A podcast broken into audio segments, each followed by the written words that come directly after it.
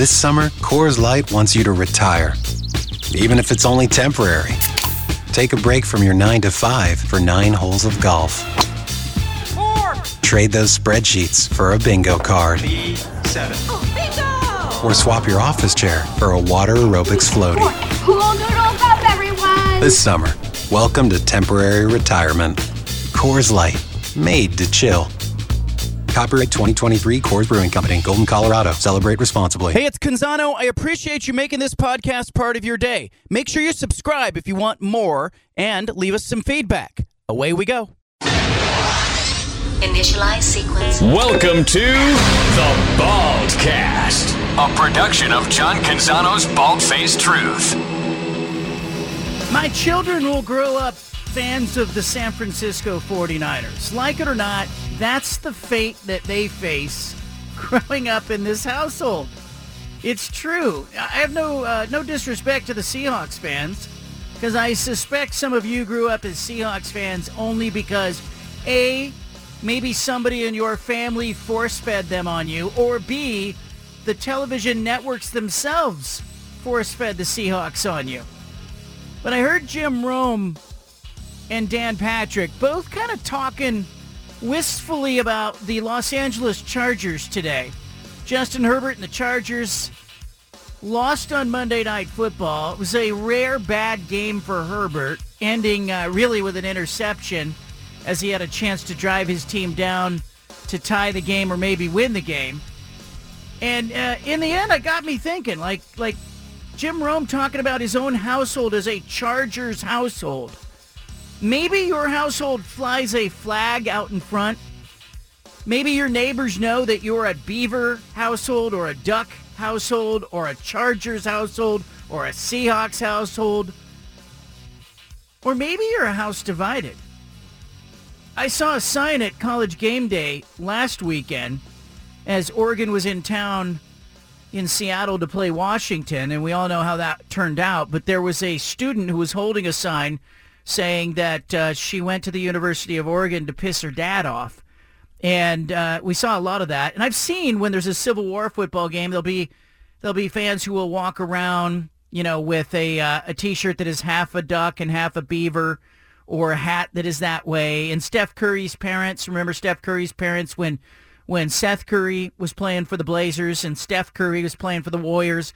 I remember um, Steph Curry's mother and father wearing like a jersey that they had cut in half, and they had sewed it into a half Blazer, half Warrior jersey, so that they were uh, seemingly impartial in how they rooted.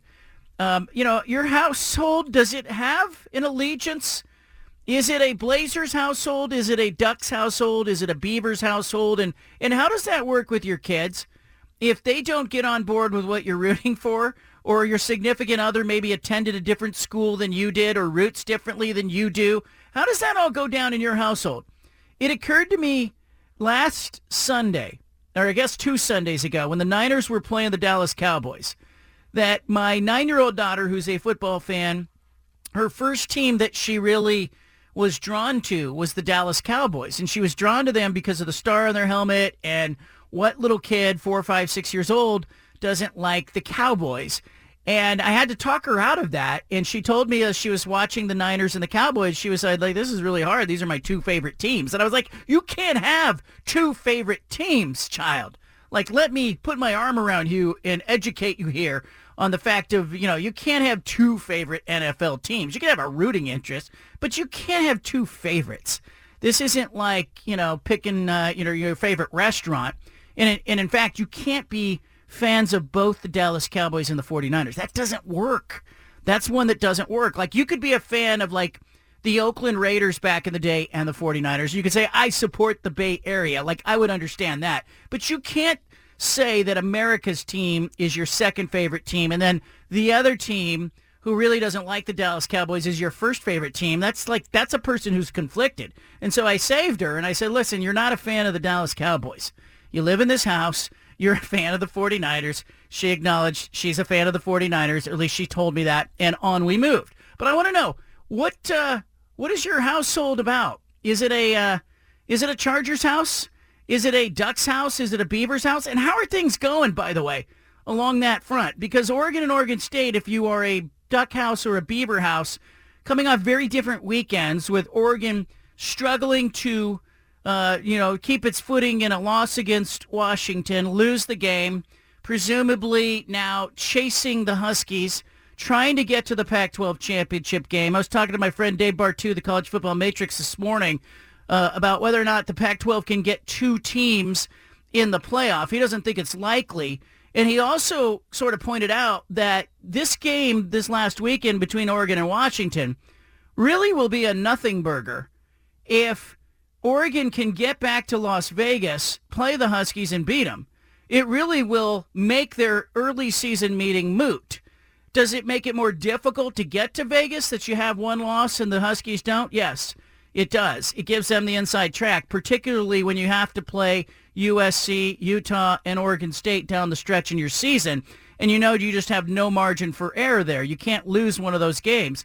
You will get displaced. But if Oregon can get to Las Vegas and play for the Pac-12 championship against Washington and beat Washington, the playoff selection committee is not going to say, hey, Washington beat Oregon by three at home early in the season Therefore, we should discount the championship. No, the conference championship we all know will matter more than the game that was played at Husky Stadium. It just will. And oh, by the way, when you think about it from a selection committee standpoint, if Oregon does arrive in Vegas and wins the Pac-12 championship and is a one-loss conference champion, having a one-loss be a road loss against Washington in Seattle, a highly ranked team playing on the road, and in the back of the selection committee's mind, maybe some strategy misfires by the head coach causing uh, the ultimate defeat in that game. I, I think it's a pretty strong argument for Oregon to be included in the CFP in the Final Four. So keep an eye out from that. We are two weeks away today from the initial rankings of the college football playoff coming out. We'll have Bartoo on tomorrow's show, but I asked him today who would be in your Final Four. And, you know, right now, if you had to, if the season ended today, if they just said season's over, playoff begins, who would be in the Final Four? He has Washington in there. He has Ohio State in there. He has Oklahoma in there. And he has Florida State in there. Interestingly, no Michigan and no Georgia because Michigan and Georgia haven't played anybody yet. They'll still to get an opportunity to make that top four, and somebody will emerge from that group. And certainly Ohio State this weekend plays Penn State, and Ohio State beats Penn State, Ohio State could leapfrog Oklahoma into the number one position in his mind. But uh, Dave Bartoo, for like a decade, has correctly predicted what the selection committee will do and what the BCS model before that would do. And he's saying right now Washington is the number two team as far as metrics, quality wins, and whatnot. He does not believe two teams from the Pac-12 can make the college football playoff. He thinks USC is out of the picture by virtue of their bad loss to Notre Dame. They would not be a playoff worthy contender, even if they are the conference champion. Keep an eye on that because of the bad loss to Notre Dame. That would definitely hurt them. And I don't think USC is going to get there anyway. He thinks Washington would have trouble getting there, even as a one-loss conference champion. Keep an eye on that because Washington does not have other quality victories except for the home win against Oregon. And if they got to the championship game and Oregon beat him, committee's probably going to take Oregon anyway over Washington. And uh, uh, so keep an eye on that as it unfolds. Meanwhile, if you're a Beaver household, if you're fan, if your family roots for the Beavers, you got a flag out front says Beaver Nation, or you have a bumper sticker on your car, or you uh, were excited to see Bernice not Benny the Beaver, but Bernice. They brought her back for homecoming. Really interesting story behind Bernice. I don't know if you guys know this, probably don't. But uh, I got a call from Oregon State last week asking me about Bernice. And my daughter, who attends Oregon State, had you know told me weeks and weeks and weeks and weeks ago, like like during her freshman year, she's a junior now. During her freshman year, she had said to me, "Dad, I want to be Benny the Beaver someday at a game." And I was just like, "Are you what, are you a dork? Like what is going on here? Why do you want to be in the mascot uniform?" She's like, "It would be really fun to be in that mascot uniform because it looks fun, Benny the Beaver running around the stadium." And so I had kind of jokingly told people at Oregon State, you know, my daughter told me she wanted to be in that mascot uniform. So uh, I got a call from Oregon State last week, and they said, "Hey, we're bringing Bernice back. Does your daughter want to be in the Bernice outfit for the game?" Now, this is several years after she had declared her love for maybe being in the mascot thing.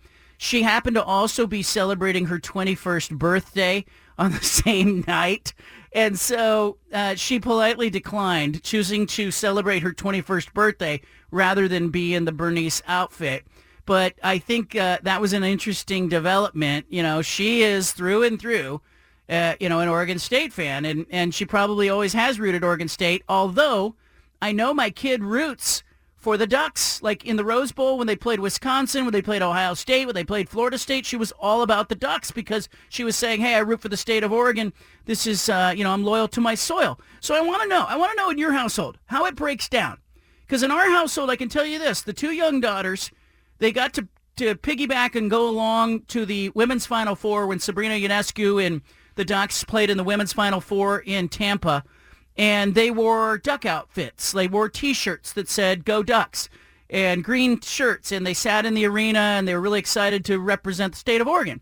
And yet, if they go to like a Beaver football game, which they were a few weeks ago, they went to the Utah game with Anna, and and they were you know down there wearing like Beaver ball caps, and so I think they just kind of represent the state of Oregon, like they haven't really sort of picked a dog or a beaver or a duck in the fight, so to speak. And it puts me in a weird position as a as a journalist, a radio show host, and a sports columnist. You know, I have a daughter who goes to Oregon State. I have two younger kids who will root for Oregon and Oregon State.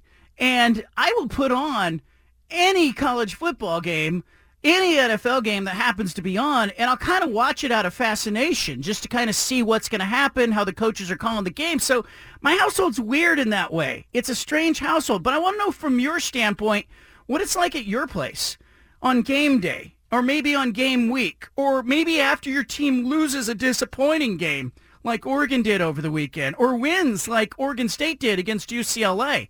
Does it make your Sunday feel different if your team wins, loses? And what do you do in your household when there's sort of a division? Because I just have this weirdness.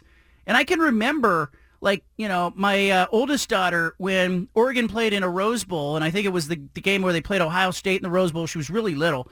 And I remember, like, she went to the game and she rooted for the Ducks. And then, you know, she also had a Beavers jersey that she would wear to school, or she'd have a Duck jersey she'd wear to school. And it was just a really weird thing for me because people would look at her and go, "Oh, your dad must must be partial to one team or the other." And I was like, you know, she's free to root for whoever she wants to when it comes to college athletics, but she needs to root for the 49ers in the NFL and the San Francisco Giants in Major League Baseball. Everything else, her decision, total autonomy. 503-417-7575. Tell me what it's like in your household with when it comes to your rooting interests. Uh, Stephen, what is it like for you guys?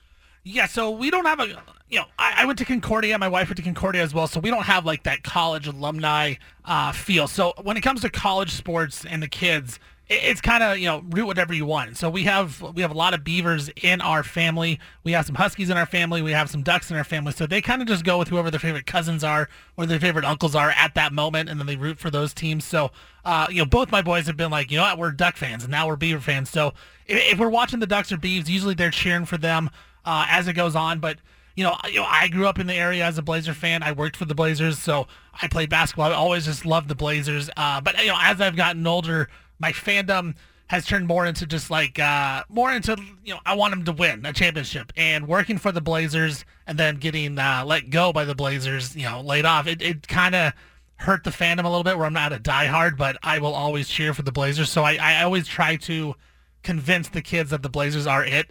And my oldest son has gone all in. He he loves the Blazers. He loves you know the new era. He he was down with trading Damian Lillard because he wanted to start it over with, with Scoot Henderson, and he loves all these guys. Uh, the little one is just kind of getting into sports, so we're still steering him to the Blazers as well.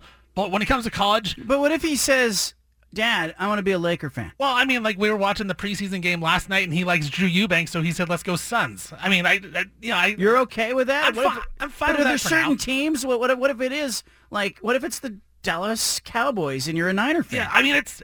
I think at this point it's fine. Uh, but you gotta just throw hints at them, right? Like I want them to learn to make their own decisions and to live with those consequences. And you know what? If you don't want to be a Blazer fan in this household, well, guess what?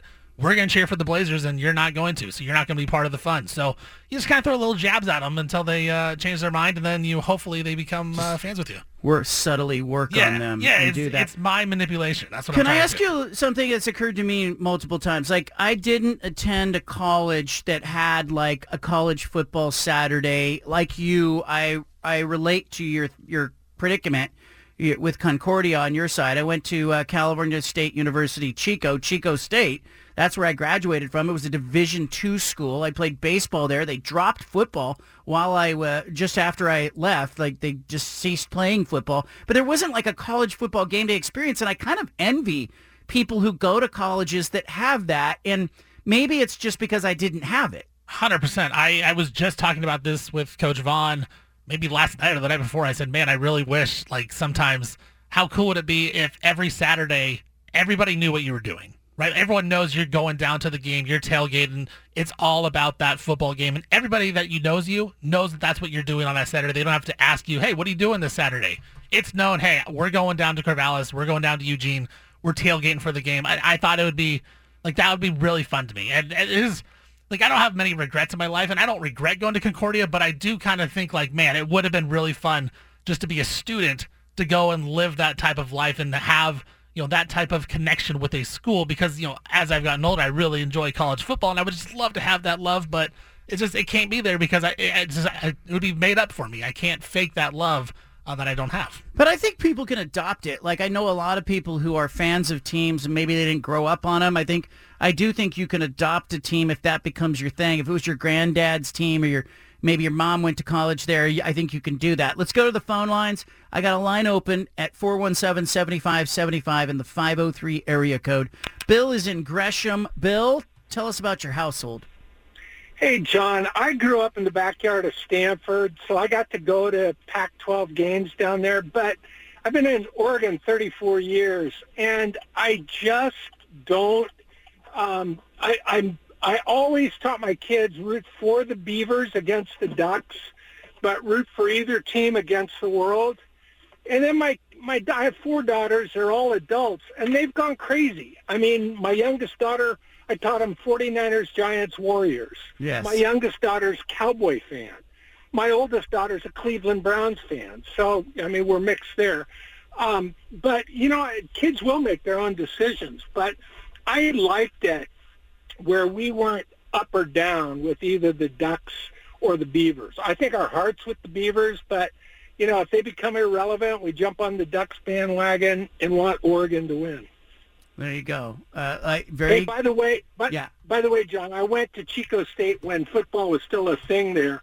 It wasn't the Doug Dressler days where we actually had a pro playing in the NFL, but um, it was after that. But it, it just wasn't the same as Stanford, where the farm had a big stadium and we had Plunkett and Vataha in that era, and it, that was yeah. great. I'll tell you what, though, I, I keep thinking about that old stadium. I can't remember. I think it was Wildcat Stadium.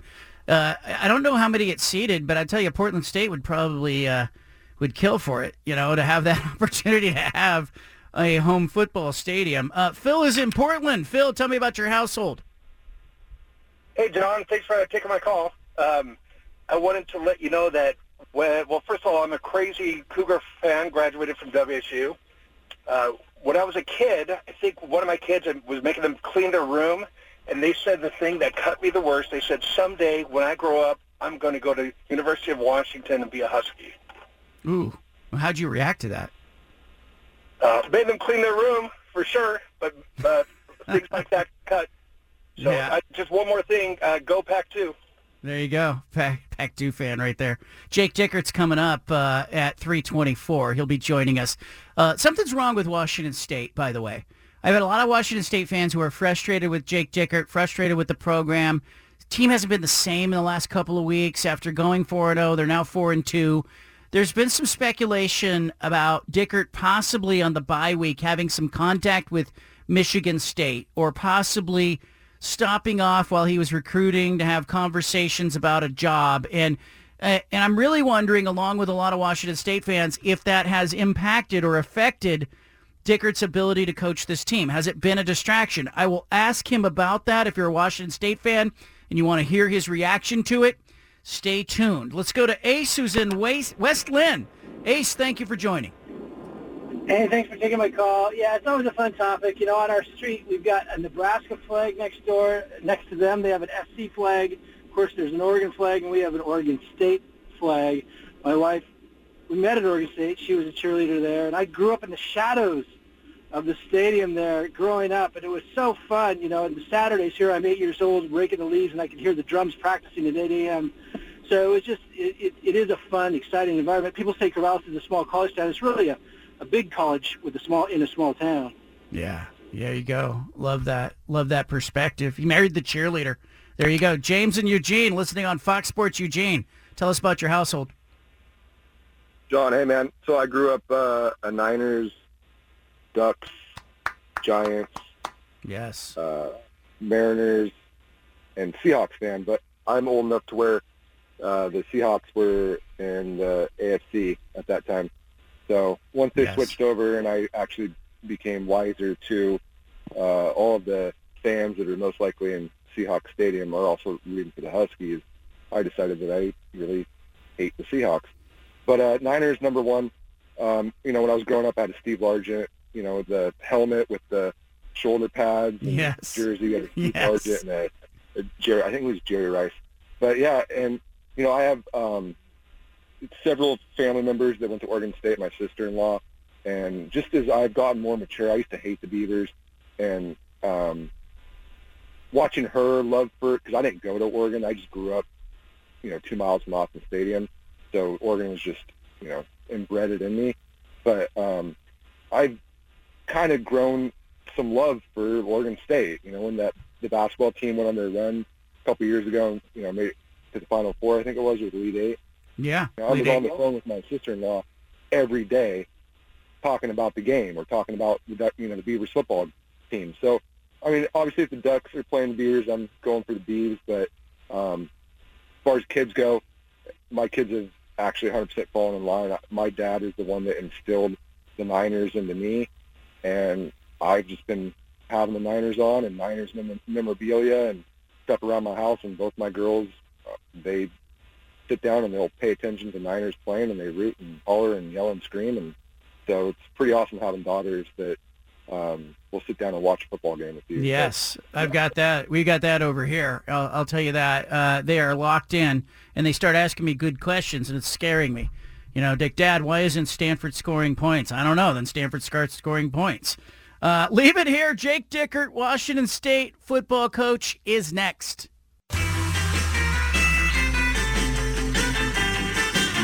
Back to the Bald Faced Truth with John Canzano on 750 The Game.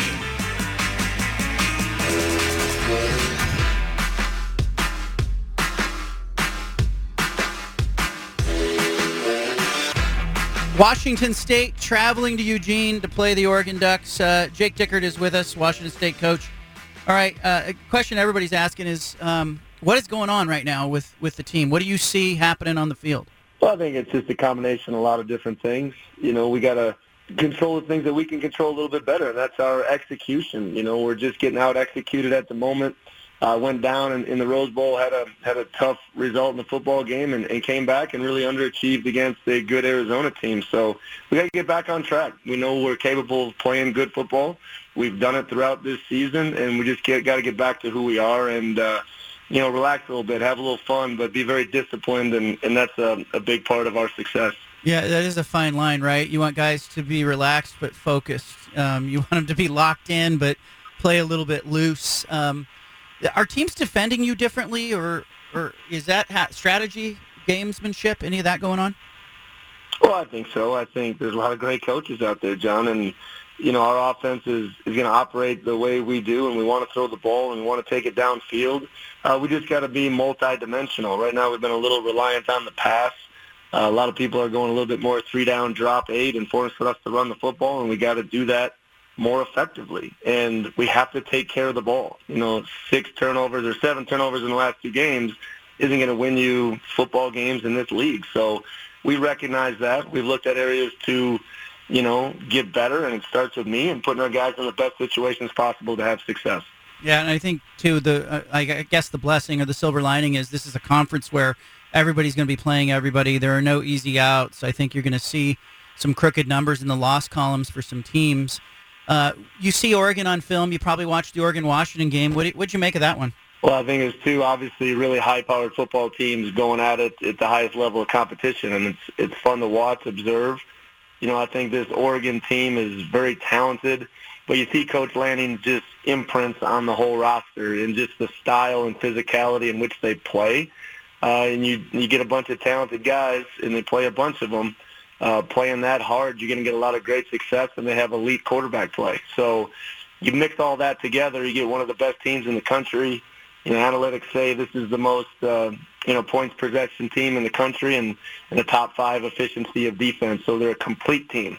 It isn't just one side or the other that dominates. Um, you know, so you got a well-versed team, and you got to be at your best to try to beat them. And especially for us to go on the road and do it, it'll be a, a high challenge. You, as a coach, you're in a position, as you know, every other coach in the conference is, where you are evaluating whether to go on fourth down, whether to take the points. Uh, you know, Dan Lanning this week kind of defending himself, saying, you know, he believes in his guys. He likes going for it in those situations. Do you have a philosophy that you adhere to, or is it analytics based? Is it gut? How do you decide whether you're going or not going? Well, I think it's one of those things, John, where you get the book. Uh, we go through that during the week, just like everyone else goes through their process, and you make a decision. I mean, we know fourth and one all over the field, we're going. We feel like we can get that yard, and that's not a surprise.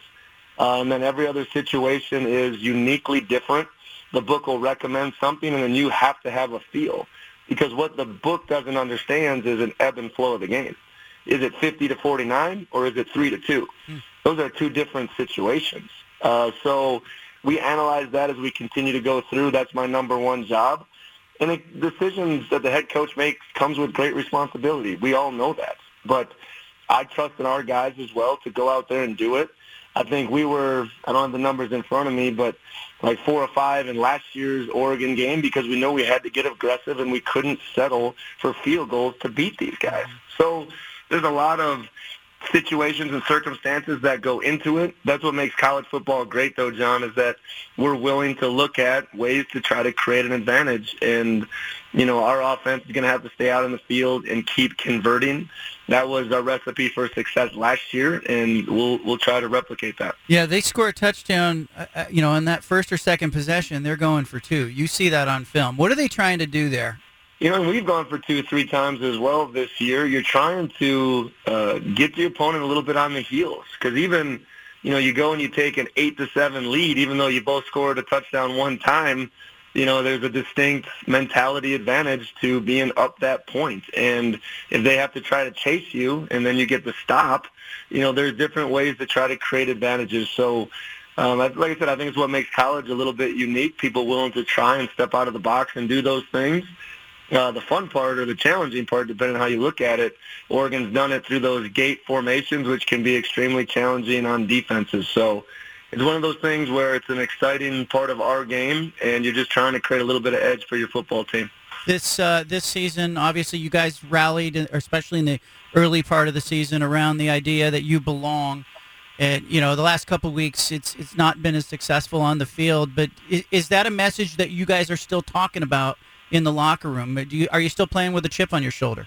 I've been Washington State for over 100 years, John. It's played with a chip on its shoulder. That didn't just start in the last six months. Yeah. if, I'm, if I'm being completely honest, so um, I don't think that's anything new. I don't think doubting us or thinking we can't do something is anything new. So uh, I think if you're in our locker room or in our program, uh, you know, that's something that you inherit and you know, and it's got to be a part of who you are because it's not going to come easy. We got to do it the hard, tough way, and this is just another situation where we got to prove who we are.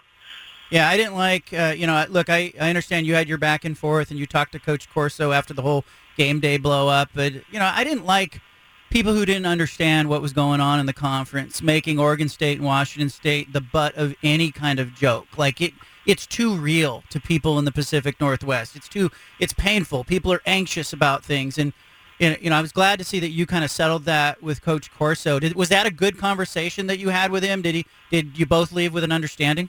Well, I think for me, John, it was always about the bigger narrative. It was never about one person, one comment. You know, it was the fact that you know, th- these decisions that are mostly out of our control affect a lot of people. Period. And that was the that was the basis of ever having a reaction to anything and wanting to give a voice uh, to those people. That's the whole reason. You know, I did that. It wasn't really anything towards what he said. Um, it was just towards making sure we understand that this affects a lot of people, and we're proud of who we are as Cougs. Uh, we're proud to be in the Pac-12, and we always have for a long time. And it's disappointing to get this kind of result. What do you need out of Cam Ward at the at the quarterback position on Saturday? Be him, be him, and nothing more. And I think that's that's really important for all of our players. You know, relax. And we started a conversation talking about that. Play within ourselves. Trust that everyone's going to do their job, and keep fighting all the way through it. And just get back to being decisive with the football, delivering it to where we need to be, and go be you and play the way you need to play the game. Uh, I think he's worked a lot on his intangible pieces and his footwork and his techniques. And we saw a lot of really early great results from that. And, and let's get back to that. Because the best part is the 4-0 team is still there. The guys that have had success in scoring points and touchdowns are still in that room. So uh, it's been a little challenging the last couple of weeks, but let's accept that. Let's attack it, and let's keep moving. You're a straight shooter, so I'm just going to come right out with it. Your team hasn't looked the same as it did in the early part of the season. There's something that's not quite right. One of the prevailing theories that's out there is that you know you've had some success, and some other schools are interested in maybe hiring you away. Have you had contact with other schools during the bye week? Did you meet with Michigan State? Did you talk with Michigan State? Did you talk with any other school? Is any of that going on? I have not talked to a single person, not just in the bye week, but any week, uh, John. And, you know, I love being here, and I don't need to defend my position here at Washington State. This is the job that I'm here to do and to move our program forward and into the future. So we're excited about that, uh, and that's been our only focus really the whole time. Yeah, and I think it's, I mean, these conversations, look, I'm, I'm familiar with it because it's happened at Oregon. You know, Mario Cristobal has success. Of course, people are going to call. Dan Lanning has success. People are going to call. Jonathan Smith, his phone's going to ring. Your phone's going to ring when you have success. And it's one of those things as a coach where you're in a weird position because this is your team, right? You're loyal to your team. You're loyal to your guys. You recruited them. You coached them. And then, you know, you have some success. Naturally, some people in other parts of the country are going to notice it. And uh, that's that's such a weird thing, though. You probably don't think about that when you get into coaching. That hey, I'm gonna one day I might have to answer this question to some radio honk in in Oregon.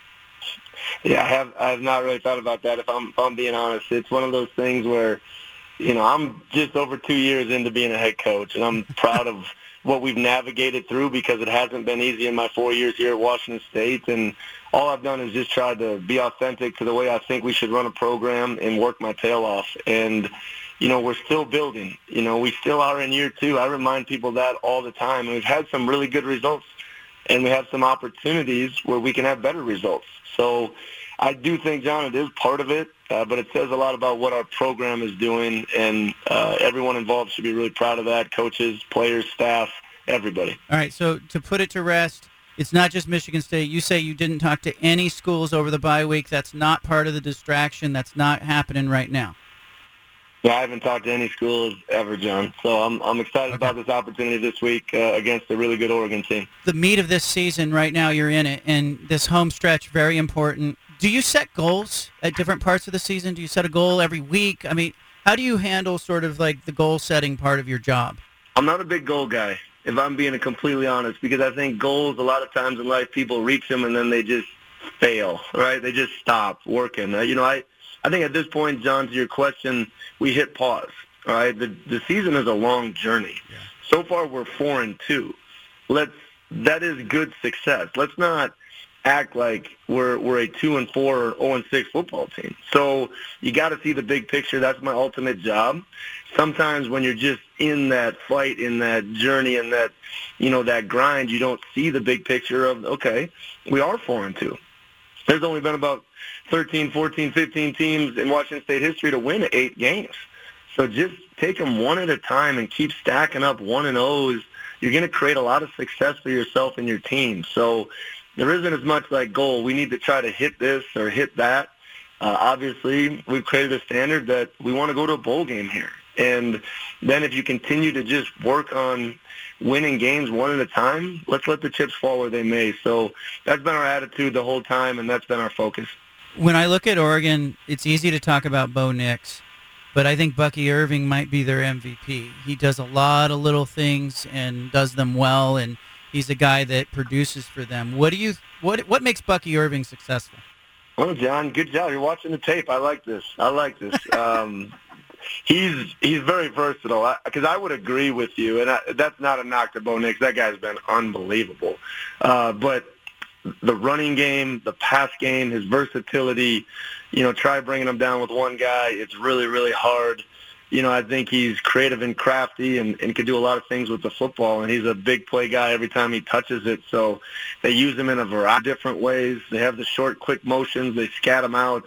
He's great between the tackles. He's great on outside zone. I think there's a lot of things where you can't – really box him in is that this is the one thing he can't do. I, at least I haven't found it yet through the first three days of studying him. So uh, him and Franklin, I think, are the, the big pay, play guys. And, you know, the offensive line in general, I know it's finally we aren't playing some of those guys that we've seen for five, six, seven years. It feels like, right? Uh, but they've done a really good job of filling in, and they're really physical. So, once again, Coach Lanning's imprint is on this team, and and uh, Bucky Irving has been phenomenal. Yeah, I had a I had a, a Derek Anderson who played in the NFL, played quarterback at Oregon State. He texted me during the Oregon Washington game, and he says, you know, gosh, Oregon looks more physical to me than they have in the past.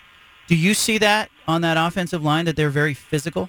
Oh, they're very physical. It's their calling card, and uh, it's just the the one. I mean, they've slowed the pace maybe down a little bit to let those guys play fresh, and they come off the ball without hesitation, and that's a staple that I think is just in their program at both sides of the line of scrimmage, and you don't just see it on O line. You know, I, I believe they play like 15, 17 guys on the defensive line, and they just keep rolling them in there freshing, and they all attack. So, just one of those things that's an impressive part of what this program does. All right, Coach, I will see you at Autzen Stadium. Uh, I think a lot of Washington State fans will be pleased to hear that you're not talking to somebody else. You know, it's one of the conspiracy theories that's floating around out there, and so I'm glad that you uh, came on and talked about it. So I appreciate that. I know that's not not ever uh, never easy stuff to deal with, but uh, eager to see your team and and uh, see what you guys uh, bring to Autzen Stadium. Absolutely. It's time to respond. We got knocked down last week. We're going to get up and keep fighting and excited about you having me on and go Cougs. All right, there's Jake Dickert putting it to rest. Washington State will play at Oregon on Saturday. Dickert saying he has not had contact with other schools uh, by week or any other time. It, it's one of the prevailing theories that's floating around out there that, that Michigan State or somebody else is talking to Dickert and that there's some distraction in the locker room or there's something else going on. I don't know what it is. I don't know what it could be. But again, we're talking about 18, 19, 20 year old kids and trying to get consistency out of them. But something's different about Washington State's team. Is it the way people are defending them? Is it their lack? Is their focus? I don't know. Um, they're just not playing well. They're not the same team that they were in the early part of the season. Let's see what they look like against Oregon. Do they come to play as Washington State historically has? You know, particularly at Autzen Stadium. Mike Leach used to bring some teams in there that would really compete. Will Washington State show up to compete? Now, I think it's a tall order to ask Washington State to beat Oregon at Autzen Stadium in particular this season. But I do think it's important that Washington State plays well and looks like a team that is regrouped even in defeat. I know Washington State fans don't want to hear that, but if you look down the stretch of this season, there's still a nice season out there for Washington State the possibility of an eight win season or a nine win season out there for them. Well, can they find it? Keep an eye on them on Saturday. And and further, will Oregon look a little sleepy coming off a loss against Washington? I, I'm curious to see how Dan Lanning's team will respond to some adversity and you know the aftermath of that uh, game. The, you know, Oregon looked a little flat coming out of the Colorado game, going into Stanford. Remember that? Well, let's see how they look this week coming out of a very emotional loss to Washington and entering, uh, you know, a Pacific Northwest rivalry game, part two against Washington State. Our big splash is coming up. I want you here for it.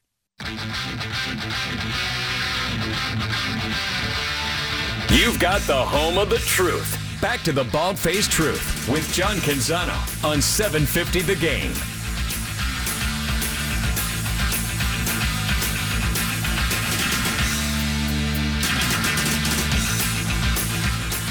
Friend of mine uh, listening to the Jake Dickert interview texted me. I asked him, uh, you know, do you believe uh, do you believe what Jake Dickert said as he said during the interview that he um, he has not had contact with Michigan State. He has not had contact with other schools.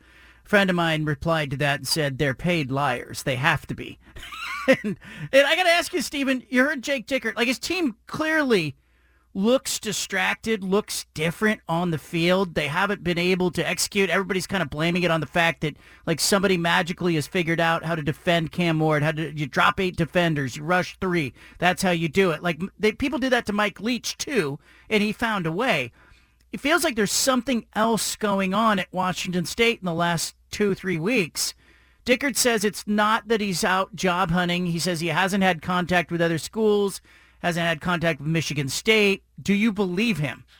I don't because I agree with your friend. Like they are paid liars. They're never going to tell you the truth. And I think I've learned that you know so many times just watching this type of thing go down. I just don't believe people in sports. I think that they're liars um, and they're doing what's best for them. But I don't blame him also because I think he looks at it like this. You know, Washington State was undefeated. They came off the win against Oregon State, and they go on the road to UCLA. And, you know, we were talking about how important that game is and is Washington State a true contender? And they just kind of, you know, the the final score wasn't indicative of how the game was. They got blown mm. off that field by UCLA. Then the next week they come home and they get blown off the field by Arizona. That's kind of what Washington State is, right? So I think if you're Jake Dickert, like, yeah, it's a great spot to be in. The fans love you. You can have a good career there at Washington State. But if you're looking to be, you know, a contender for a you know, a Big Ten title or a college football playoff, or now the fact that Washington State and Oregon State are the Pac-2, of course he's going to be looking for another job. And, and, I don't blame him. I don't think I don't think anyone would blame Jonathan Smith for being like, you know what? I don't know if I want to be at Oregon State because of the Pac-2 thing. I'm going to look to go to a bigger school or even the NFL or something like that. Like, I, I think there's so much unknown right now in college football that I don't blame people for looking. If you're Washington State, you're Oregon State, trying to get to a better spot, like that's just the way it is. It's it's the haves and the have-nots, and right now they're on the have-not side. And I don't trust anything the Pac-12 is going to do. If you're going to the Mountain West Jake Dickert and Jonathan Smith may be too good to be coaching in the Mountain West. So yeah, I, I don't I don't necessarily believe him. I think he's out there looking for jobs, and I think it does have to do with the distraction of maybe how Washington State is playing. They kind of reached their their ceiling here this season, and there's really no much higher. So what is he going to do? Just stay there and be content? I don't think so. Well, I think in his case, all that what you said may be true, but he has preached with his team unity, us against the world. He said in that interview, Washington State's been playing for decade with a chip on its shoulder. He's preached, we belong, we belong, we belong. If his actions during the bye week show that he is looking elsewhere, he has one foot out the door, I think it's far more damaging than a coach like, you know, Mario Cristobal, who we all kind of suspected might want to go home at some point um, you know, I think it's a more dangerous place for Jake Dickert to li- to, to to live because if his team catches wind of that, they're going to lose faith pretty quickly. Now, I don't know if it's like I want to believe him. Like I want to be the last sucker in the room. You know, it's a if it's a Ponzi scheme, I'm I'm the one who goes, hey, hey, no, no, this is real. This is happening. Like I want to believe that Jonathan Smith and Jake Dickert both see the value in the places they're at. But I know Dickert, like in his heart, he's a Wisconsin kid. He's a Midwest kid. That's where he grew up. That's, you know, where, where his history is. And I think at some point he probably goes home. That said, Washington State gave him the job when no one else would give him the head coaching job. They promoted him when Nick Rolovich was there. I would be really, I guess, surprised that he would come on our show and say, no, I've never had any contact. I haven't talked to anybody. And then have it turn out to just be a flat out and out like mischaracterization or lie. Is it possible his agent is talking to somebody? Like, is there, but I, I, do you think his team, that he's lost his team somehow or they're distracted or did they just get exhausted with the whole it's us against the world thing? What's going on? What's going on with Washington State? Yeah, I think it's a little bit of all that, right? I I, I don't know that it's necessarily just the fact that there's rumors about him leaving, but I do think it's the exhaustion. I think even like you know a team like Colorado fell into that against Stanford. They played so many close games. You get um, emotionally and physically exhausted. I think for Washington State, they've done the same thing. Like they've just been hearing, you know what, it's the Pac-2, you guys aren't belonging, and then this whole Pat McAfee thing has been going on for a while, and their fans are getting involved with that. It's there's so much talk off the field with this Washington State team that it has to be exhausting just hearing all of it and battling against it. So I'm with you on that. I think on the Dickert side, I look at it this way also, like Washington State has never been like the destination school, right? Like that's never anybody's destination school. I think the same can be said for Oregon State. Maybe Jonathan Smith is the one guy that would make Oregon State the destination school because he went there. He, he is Oregon State, but I never considered Washington State that. So for that reason, like I think Jake Dickert is probably looking around saying, why would I want to stay here if I can go somewhere else, make a little more money? So it, it, it's just, it's got to be exhausting to be those two teams. It, it really shows how good Jonathan Smith and that staff at Oregon State have done to keep those guys on track.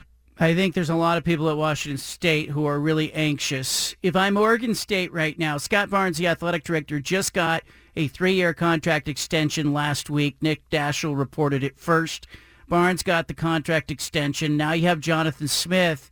It's, you know, even though Oregon State gave him an extension in December of last year, these are unusual circumstances. And I would not be surprised if Oregon State, like, in fact, I think Oregon State should be working on something that raises Jonathan Smith's buyout, keeps him at Oregon State. Because for crying out loud, how do you keep anybody from jumping in the transfer portal if you don't have a head coach who's got a buyout that ensures that he's going to be there? Punch It Audio's coming up. We got the best sound from all around. I got a lot to say about it. Leave it here. BFFT. From the Pac West Center in downtown Portland, presented by High Caliber Millwrights, here's John Canzano with the bald faced truth.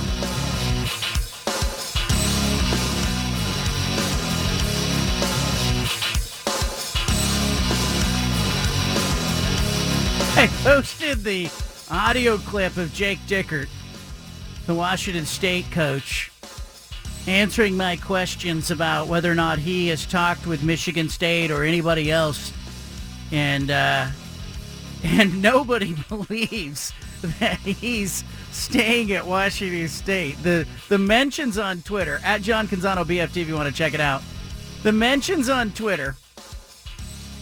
Robert, who's a Coug fan, says, needless to say, he's not talking to anybody now. he needs to get the team back on track. Pete says this is why coaches have agents, so they don't have to answer this kind of question in the affirmative.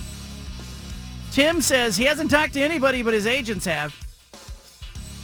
Uh, Duck fan uh, Noise says, I'm not sure he would have answered any differently if you had asked, have you or your agent? Ron says, he gone. and uh, Go Cougs 808 says, maybe his agent is doing all the talking. Uh, the tangled web we weave. These coaches. It, it's kind of a sad world we live in in sports where we all think everyone's lying all the time. But it, I mean, it's kind of how we have to think, right? My friend's like, they're paid liars. of course he's going to say that. But here's the other thing.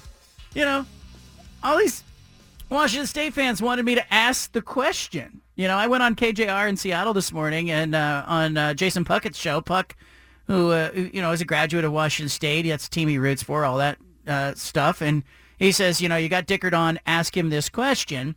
And then later, I because I went on that show and they knew that Dickert was coming on, I had several Washington State fans say, "Don't just ask him if it's what if Michigan State he's talking to. You got to ask him, is he talking to anybody else?"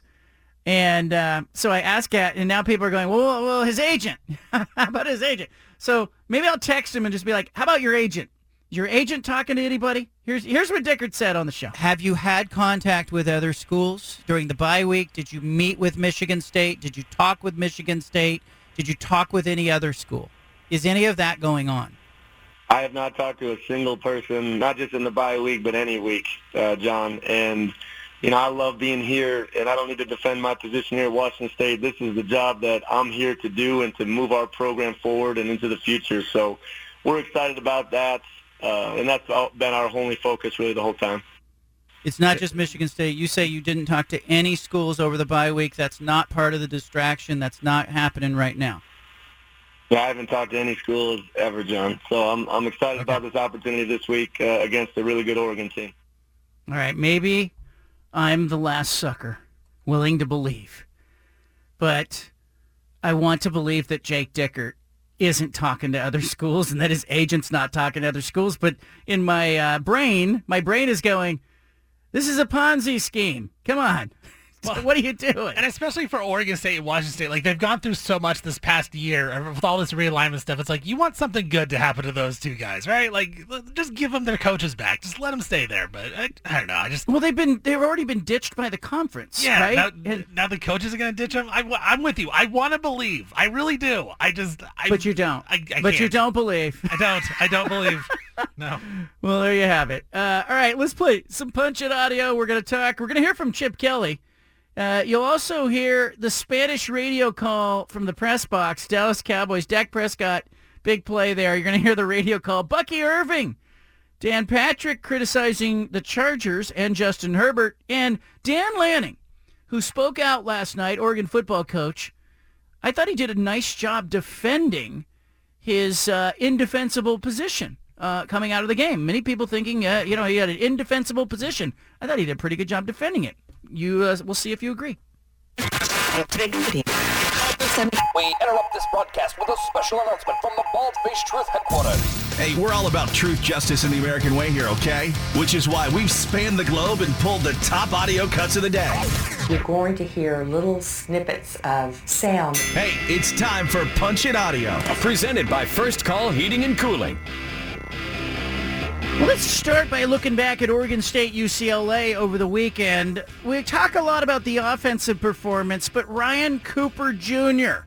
ended up as the conference's defensive player of the week. Here's how it sounded on Saturday night. Punch it. They go quickly on first down, and a pass is picked off on the right sideline. Ryan Cooper Jr., 30, 25,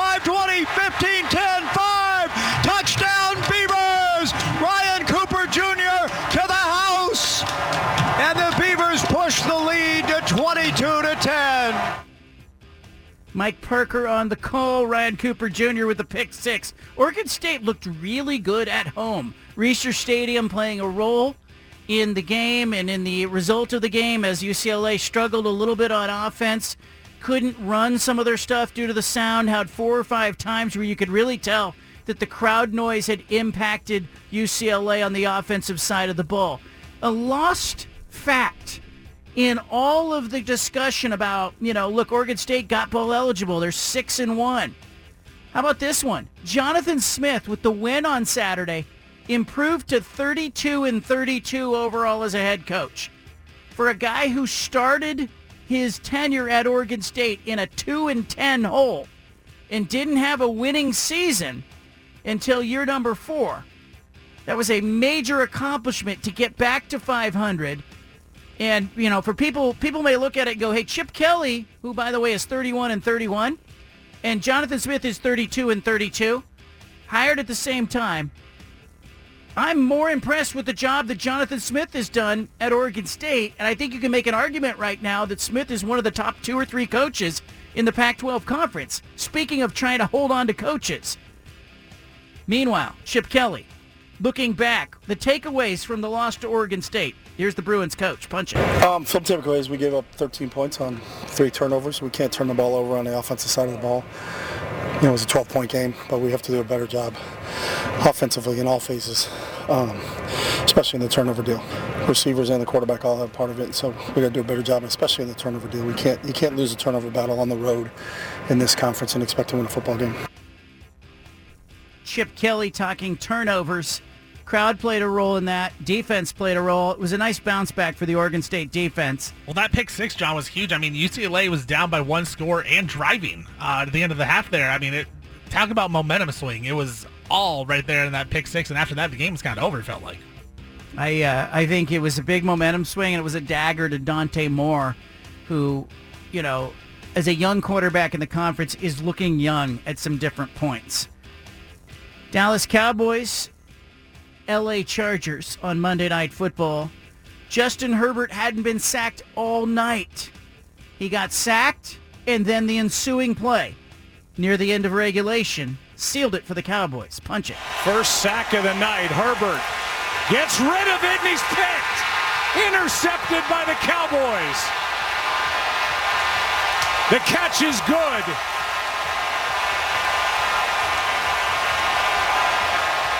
And Gilmore's the one who got it. Herbert finishing that game. Dan Patrick saying, uh, this is uh, just not Justin Herbert and the Chargers as you'd hope they would have evolved. We're still waiting for the Chargers. I've been waiting for years. And I'm going to continue to wait for years, I think, because now it's it, it feels like it's habitual. This, this isn't a coincidence. You don't you don't lose games or you know close games uh, and and continue to do that without there really being something systemic here. Uh, Justin Herbert is wonderful in the first three quarters. Fourth quarter, he's not a good quarterback. We don't focus on the Chargers, Justin Herbert, as much if they were in a different market. If they were in New York, could you imagine? Whew. I mean, you're in L.A., and, you know, you're not even one of the top five teams probably in Los Angeles. Tough words from Dan Patrick.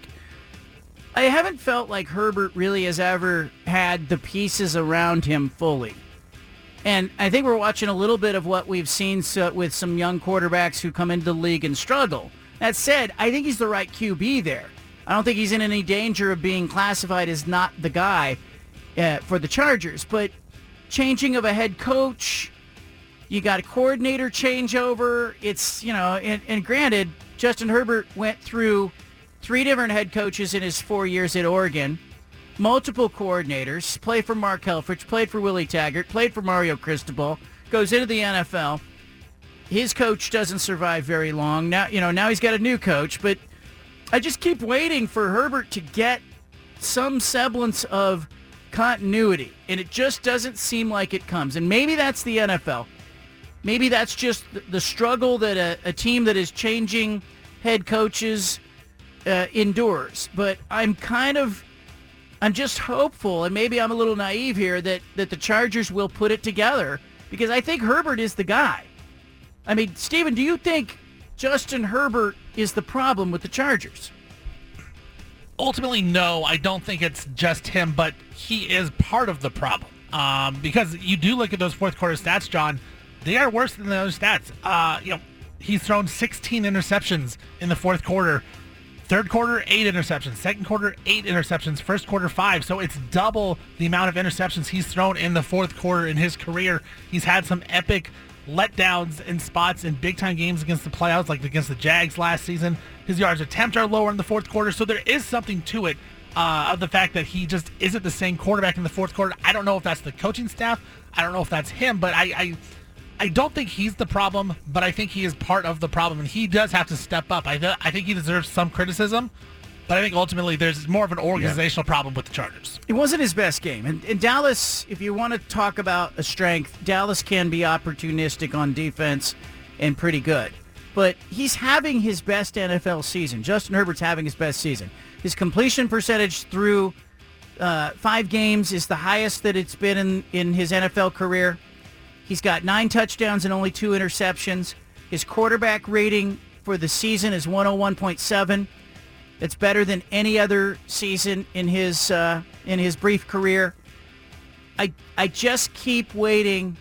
I thought the defense, the Chargers defense, did enough to win last night. I just kept, I thought that was the drive late in the game. I was locked in and I was going, this is the drive where we're going to see Justin Herbert drive the ball down the field, and bam, here came the Cowboys. He, you know, he didn't have a chance. Yeah, I feel like we're just waiting for that moment, right? That big time moment of Justin Herbert where like, all right, he really has arrived because he has great stats. He has, you know, great plays individually, but he's never had like the big moment. And I thought, I'm with you. Last night felt like that moment. You can go down, score a touchdown, win the game, and then it was a sack and a pick real quick. And it's just like, man, you want something good to happen for this guy. Yeah, you need, want, hope something good happens for him. How about Bryce Harper? Something good happened for him. Oh, wait, before I go to Bryce Harper, can I play the Monday Night Football call? Dallas Cowboys, Spanish radio call from the press box. I got to play this. Punch it.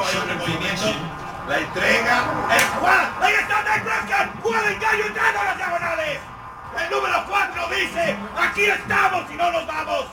¡Wow! Vaya jugada, vaya engaño. Y qué manera de abrirse el mar rojo para Dak Prescott. Seis puntos para la causa de los vaqueros. 12 acarreos en toda la campaña. En el número 13, jugada personal y en cuarta oportunidad consigue los 6 puntos. 7 a 6 arriba los Chargers, pero los vaqueros responden y de qué forma. There it is, Dak Prescott. Well, how rare is it that the announcers in the press box with the other media? I know. It's all right. Does that happen a lot? No, it doesn't. And it tells me that this was such a big game. They had no room. They didn't have a radio booth for the Spanish radio broadcast. And somebody who was probably pretty annoyed is videotaping that and uh, and tweeting it out. But you know, I was in the Oregon State press box a couple weeks ago when Oregon State played on the Friday against Utah. It was kind of embarrassing to do my radio show in front of a bunch of writers who were kind of setting up on press row, and I was, and I was kind of just sheepishly sitting there, going, uh, you know, this is. I know I'm I'm being annoying. People are being forced to listen to this show, but it happens. It's just not frequently. I mean, I haven't been to too many press boxes, but I was shocked uh, the San Diego State Oregon State game how quiet it is on press row. Yes, Like nobody yes. talks. Like I came over and I was talking to you, and it was like we had to whisper because everyone was being quiet watching the game. It was really weird. It's uh, very sterile and removed from the stadium. Oregon State needs to open the windows. Hank, Sean, open the windows in the press box. You need a little atmosphere or pipe in the stadium noise. Put a microphone outside and just pipe in the noise. You need a little bit of noise in there. Shouldn't be able to hear everybody typing. Bryce Harper, back to him. Philadelphia Phillies. It's his 31st birthday, and he happens to be playing in the National League Championship Series. Pretty good. Here's Bryce Harper on his birthday. Punch it. Schwarber in the regular season. Now Harper deep into right center, and he'll watch this one fly. Second home run of the inning. There it is. Harper, the Phillies beat the Diamondbacks 5-3. Phillies lead one zip in the National League Championship Series. Bucky Irving, Oregon Duck running back, and maybe their MVP. Talking about bouncing back from the Washington loss. Punch it. Uh, yeah, we've been here before. I mean, we just got to put our heads down the ground. Can't really sit around and pout and think about the loss. We just got to get back to work.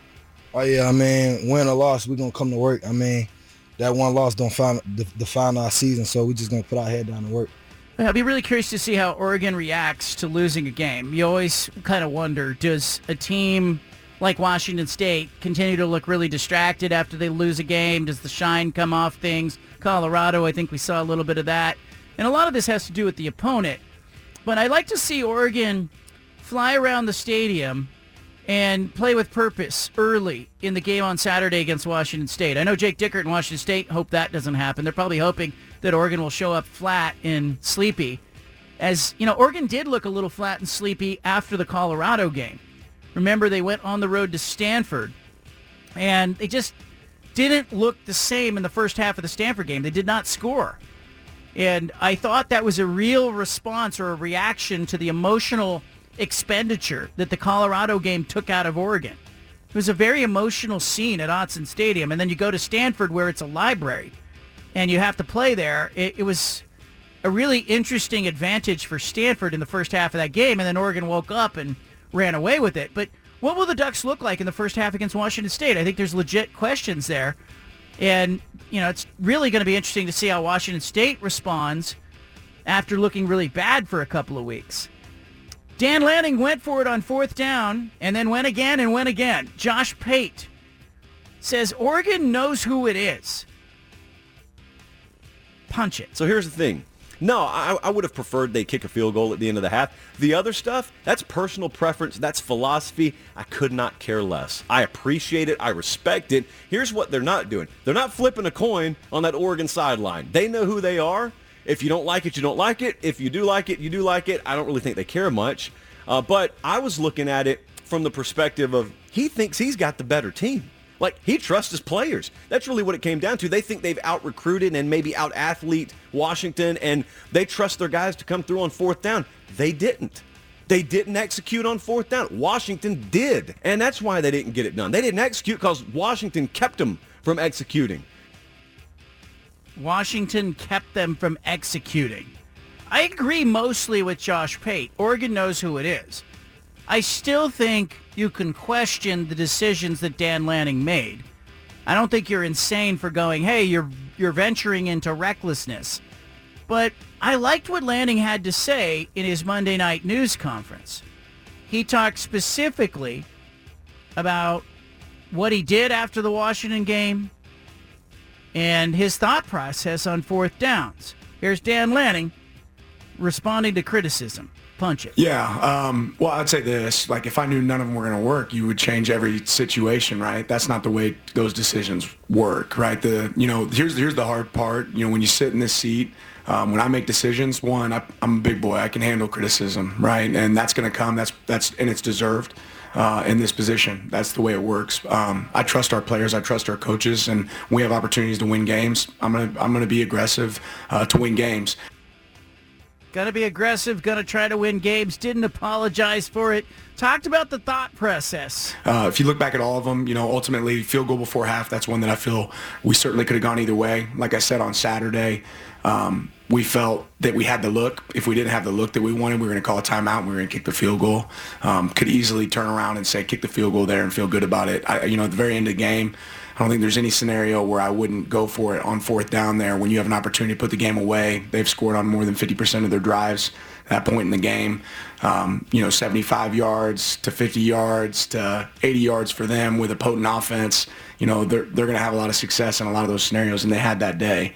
Um, and then, you know, transversely, it gives our offense an opportunity to come back and still have a chance um, in that situation. We don't get it. If we get the first, you know, the game's over. So um, what I would go back, like I said on Saturday, is the third and two. I wish we could have executed at a higher level. There was some confusion there. Dan Lanning doesn't sound like he's sorry for going for it.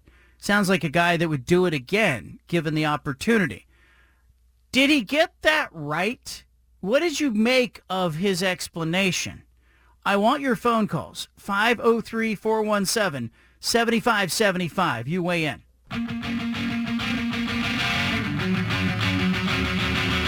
Back to the Bald Faced Truth with John Canzano on 750 The Game.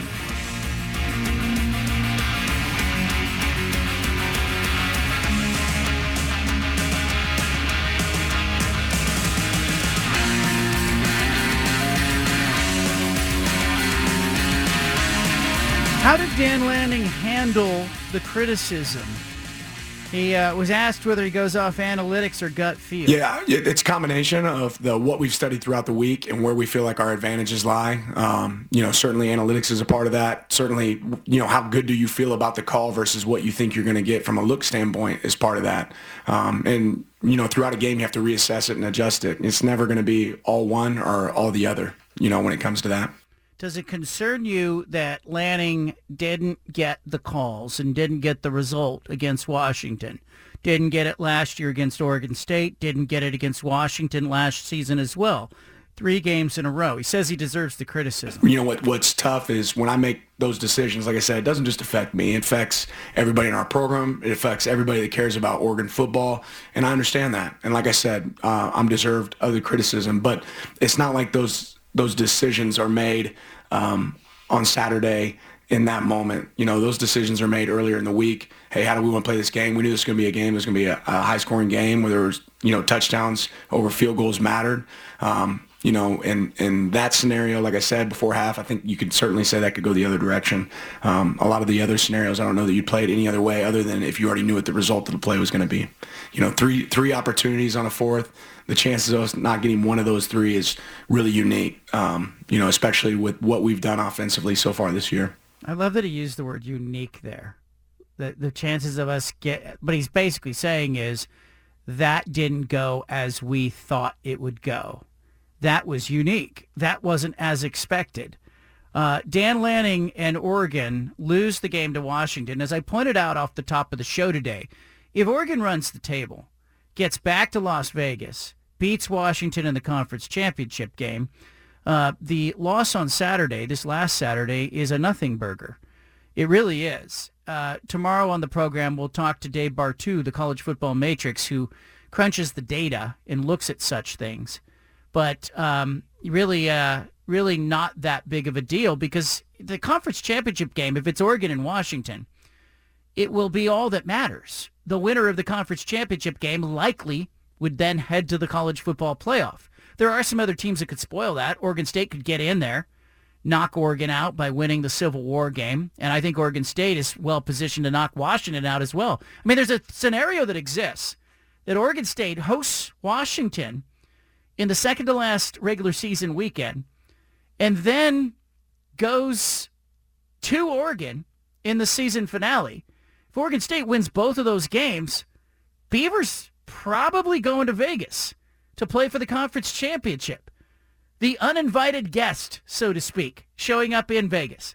But Dan Lanning says he's a big boy. He can handle the criticism. Yeah. Um, well, I'd say this: like, if I knew none of them were going to work, you would change every situation, right? That's not the way those decisions work, right? The you know, here's here's the hard part. You know, when you sit in this seat, um, when I make decisions, one, I, I'm a big boy. I can handle criticism, right? And that's going to come. That's that's and it's deserved. Uh, in this position. That's the way it works. Um, I trust our players. I trust our coaches, and we have opportunities to win games. I'm gonna I'm gonna be aggressive uh, to win games. There it is. Dan Lanning says he'll be aggressive. How did he do? How did he do there? 503-417-7575. Let's go up to Craig. Craig, how do you think Dan Lanning sounded there? Well, the issue that I have with Dan Lanning is that he, uh, I look at it from the recruiting standpoint. If I'm a five-star recruit, do I want to go play for a team or for a guy who potentially is going to throw games away or throw seasons away because he's thinking with his huevos instead of his brain? You know, I just uh, when when Jim Rome says, and I, I think to a certain degree, when you say that's just who he is, well, that's it, does that make it okay? I mean, the guy who shows up late for work every Monday, and everyone says, "Oh, that's just who he is." That doesn't make it good. That doesn't make it all right. Yeah, but I think showing up late for work every Monday is different than using your personality and your your go for it mentality to recruit four and five star players, to retain coaches, and to build a program that rises in the rankings to the point where people are not only looking at Oregon saying I want I want to play at Oregon, they're saying I want to play for Dan Lanning, and then and then on game day that same guy doesn't resort into being you know conservative and shy. He stays bold. He stay you know yes he needs someone in his ear to go hey coach maybe punt it here, hey coach maybe uh, I don't know fourth and three. Uh, you know, and if we're going on fourth down, maybe we run the football on third down. Like, like somebody needs to be in his ear. But I don't think it's the same when you say, "Hey, this is just who he is. He knows who he is." I don't think we're saying, you know, that that's necessarily a bad thing. Yes, it cost him the game, but think about this: if he converts just one of the three fourth down opportunities if he gets the touchdown right before half, Oregon wins this game. If he gets the touchdown in the third quarter, Oregon wins the game. If he converts the fourth down on fourth and three from the 47, Washington never gets the ball back. Oregon wins the game. I think if you had said before the game that Oregon's going to have three fourth downs and short, and if they can convert one of them, they will beat Washington – I think you would take that as a Duck fan. I really do. I, I feel like also if I'm a recruit, I'm looking at Dan Lane and I'm saying I love what this guy does. He he trusts his teammates or he trusts his players. He but did he his trust coaches. his defense? I'm going to push back. Did he trust his defense in that last one? He didn't. No, but he put the ball in the hands of a Heisman candidate. Right, like fourth and three, three yards. If you can't get three yards against that Washington defense, you don't deserve to win. Like Penix is going down and scoring no matter what he did that. The Heisman is going to go out and win it. You got to give the ball to Bo Nix in that situation. And I, I mean, I love it. I love the fact that he went to win, and I do love the fact that he also basically said, Lanning, I don't apologize for what uh, for that fourth and three. Like that was the right call to make. We get three yards, we win that game. So I don't know. I, I feel like Lanning, yes, he did lose the game because he went four and fourth down, but they were all the right decisions. Let's go to Brian, who is in Portland. Brian, welcome to the conversation. Hey, John, how are you? I'm doing well. Hey, so my take on the whole thing is, you know, before half, I think Bo missed a potential uh, touchdown pass on third down. I think at that point you say, hey, we got the interception. Let's take the freebie three points and move on. I don't know that a, a touchdown would have won the game there. And then on the end, the only thing I disagree with was the play calling. Third and two, that box from TV looked like it was stacked. You know, that's, I think, is the play to do something a little creative. And then on the fourth down play, if you look at it closely, three wide receivers were in the pattern. One got two guys are nine yards out, the other one's seven yards out, and they're all in a little triangle. Yeah, that if you're a close. DB, you could cover either one, of any one of the three. So love what he's doing. Could have question the poor halftime. The the one at fourth down. Any Duck fan that wants him to um, to uh, to punt punt there with Penix, you're crazy. Yeah, I, I, I think Oregon had made its mind up. When Dan Lanning said these are decisions that are made well before the game, I think what he was saying is the coaching staff, you know, and Jake Dickert said it earlier. You know, I asked him, the Washington State coach, in our interview about him going for it on fourth down in last year's game. They went for it three times, and he said, we knew threes weren't going to beat Oregon.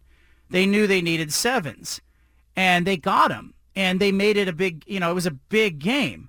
Let's go to Mike, who's in Centralia. Mike, welcome to the show. Hey, John, how you doing? I'm well. Hey, um, as a UW fan, uh, that, that guy, the Coach Lanning, his his attitude uh, scares me. you know what I mean? Because they probably are going to meet again. And what I mean by scares me is he's not afraid. He trusts his guys. And as a player, you got to love that. Now, if he would have won the game, he would have been the greatest thing since sliced bread. but they didn't. But we all know, like we've been talking about, they're going to win. I mean, they're probably going to win out, or maybe not. They might, you know, you got Oregon State, but there's a good possibility they're going to see Washington again. I don't think anybody in the Pac-12 is going without a loss. In fact, my prediction, and I don't know if it's going to come true, but I picked the Beavers to win it all this year, and that's how good this conference is this year.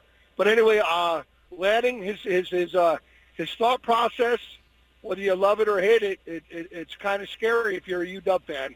Yeah, Um, and, and look, Take your call. I think if they if Oregon plays that game again against Washington, they're playing this weekend at a neutral site. What's the spread of the game, Stephen? Neutral site, I would say probably the Ducks by a point or two. Yeah, I would say Oregon minus one and a half would be the spread, and I think I agree with you, hundred percent. And I think Washington knows it got outgained, it got out first down. Oregon ran far more plays. I think it was something like eighty-four to sixty-nine on the offensive side.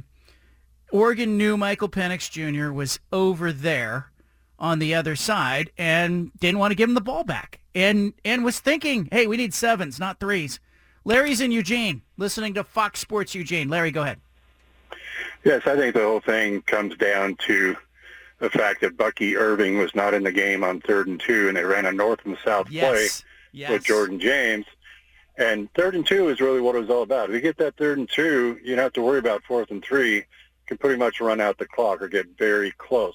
After you do, after you lose a yard on third and two, that's when you got to punt, hopefully within the twenty, you know, within the twenty yard line or less, and and and get your defense fired up.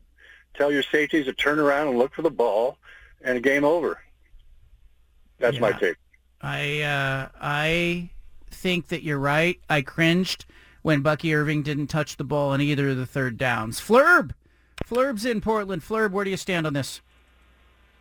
John, do you think if Oregon would have punted the ball at the end, do you think they do you think Washington would have at least scored a field goal?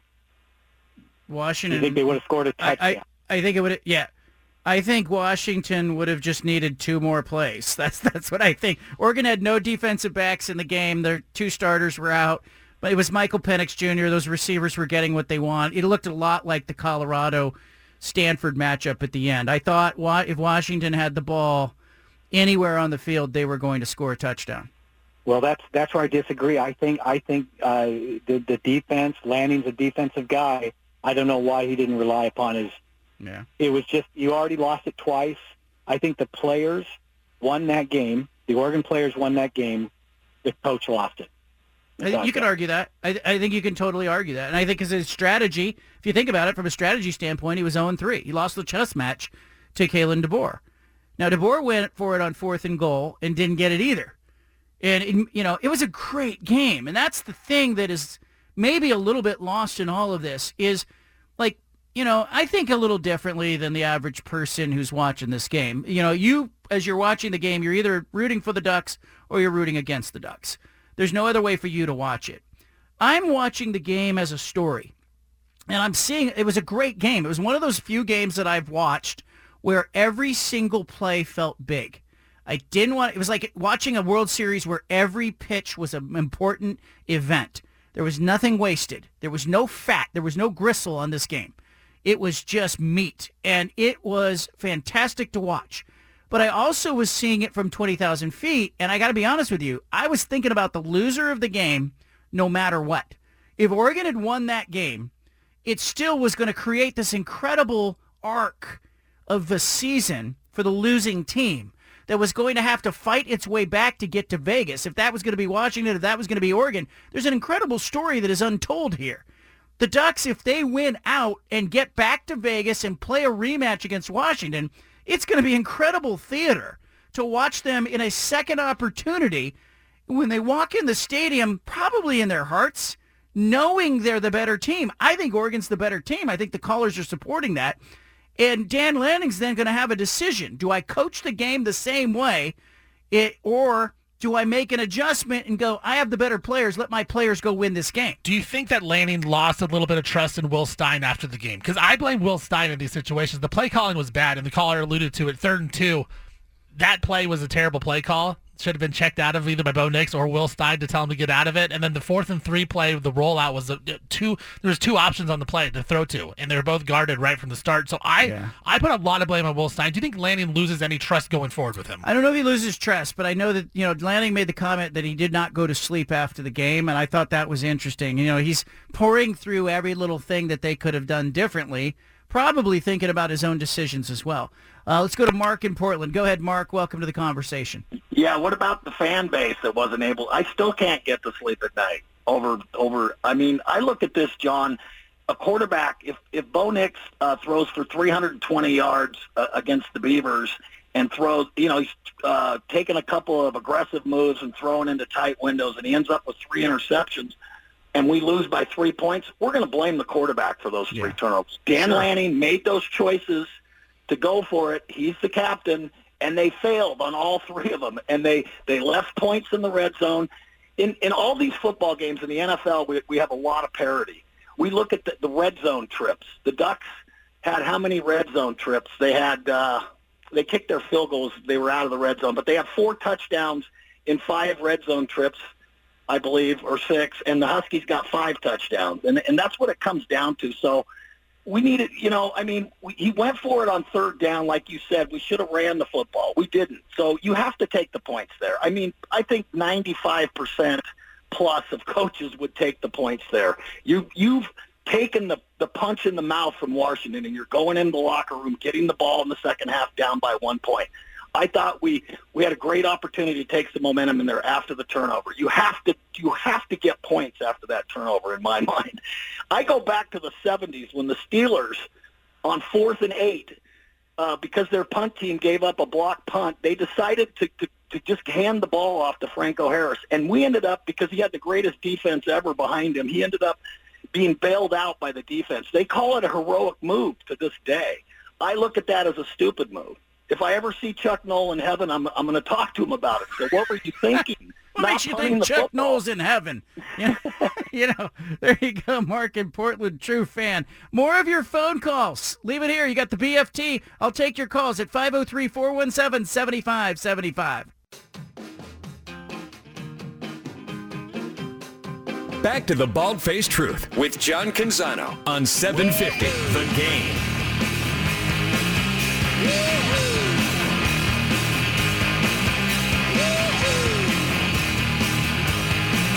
guys see the uh, The fan uh, that was in uh, at the Chargers game, that, that Asian lady who was going bananas at the game, and uh, she was, went viral, and Pat McAfee had her on the show. Turns out she's a real fan. Everybody thought she was a plant. Steven, did you see that? I did see that. Yeah, that was uh, pretty wild. Anna, do you have an opinion on that? And I'm not asking you because you're Asian. I'm asking you because you've just popped into the studio. I'm going to make that clarification because Like- somebody's going to send me an email going, I was uncomfortable Yeah. when you asked your wife Give me a break. about the Asian lady. And if that person is uncomfortable, they need to get a grip. uh, no, she's great. Uh, it- but like, how sad is it that we are so cynical now? That I did notice her as we were watching the game. I was like, oh wow, they're giving her a lot of FaceTime. And She's really excitable. She is. I like She's very expressive. I liked it. I liked seeing that because it was a uh, juxtaposition, and and the best, most interesting things are usually juxtapositions. It's a lady who looks like she would be nowhere near football. Yeah. With glasses, Right. wearing a Chargers jersey, way over the top rooting. Yeah. You know. Yeah. But Well- you're how cynical are we? I don't know. Jake Dickert came on the show earlier and he said he hasn't had contact with Michigan State. Whatever. I put the audio clip on Twitter. Nobody believes him. Well, there are reports out there now that she there's pictures of her in a Vikings uniform. Yeah, but her son, that's her kid. Her kid oh. plays for the Vikings. Ah, She's cleared Pa- that but up. face painted though. I, She looks like a real fan in that one. So yeah, here's the thing. Like everyone Can't sees that, She's and we player. can't like we're it, we ha- our meters, our you know what meters are so high that we see that, and and we don't just go, oh look at her, she's just a passionate fan. I like it. we go, oh this is L.A., this is Hollywood. She's probably hired. She's a plant. She's an actor. But you know what I would do if I had a suite at SoFi Stadium?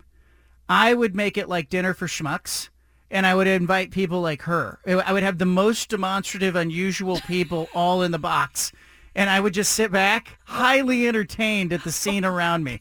That's what I would do. If I'm a billionaire and I got a suite at SoFi, she's in the box. Wow. And if you're in the box, guess what? You're part of the crowd. It's like Howard Stern's crew, you know? made the short list. You're on the bus. Would you do that though? Would oh. you would you just join a random crowd and act like you're a diehard fan? Like I've I've done that before. I've gone to a Civil War game at in Eugene and I just was like, oh, I'm gonna be a Duck fan today, and I started joining the crowd. Like, would you would you ever do that? But there is an energy in any stadium. I've been in a ton of stadiums where I'm supposed to be neutral, and you can't help but feel the home crowd around you. Yeah. When the crowd is frenzied, NCAA tournament games are the are the biggest example of this. Mm-hmm. There is a feeling like when you're watching a 15 or a 16 seed play a one or a two, there's a feeling in the building where all of the fans suddenly start to get behind the the the team that is you know the big underdog. And you can feel the energy. And as a media member you're supposed to be impartial but you can't help but look around. I've often wondered about the officials in in moments like that. Yeah. how they don't get swept into the uh, hysteria and the you, you know the enthusiasm Well, and it's way more fun to to get swept into it, to Yeah, allow yourself totally. to go there. I mean, it's why like, you know, people will make fun of me probably that uh, we, they'll say like, "Oh, you're just rooting for, you know, the leader," but I root for Oregon and I root for Oregon State. Like we've gone, I've taken the girls to Oregon events and we wear or, we wear green Four. and yellow. Yeah. Yeah. And you know, we were tagging along with you. So like why not? As a kid that grew up in Oregon in Portland where like nobody knew who we were or where we were for so long. People just associated us with Seattle and had no idea Portland was not on the map growing up. It makes me proud when the local teams go and are significant and being talked about nationally. So yes, like if we're in Florida and they're playing in the Final Four, we're going to put on Ducks gear and root for them because it makes me proud. yeah and then you throw on a beaver gear if the beavers are playing. People are going to look at you and be like what front runner? Uh, let's go to the phone lines. We're talking a little bit about dan lanning and the ducks. Dan lanning talked last night oregon football coach. He said hey it's on him he said that uh, he's deserving of the criticism he can take it. Yeah. Um, well, I'd say this: like, if I knew none of them were going to work, you would change every situation, right? That's not the way those decisions work, right? The you know, here's here's the hard part. You know, when you sit in this seat, um, when I make decisions, one, I, I'm a big boy. I can handle criticism, right? And that's going to come. That's that's and it's deserved.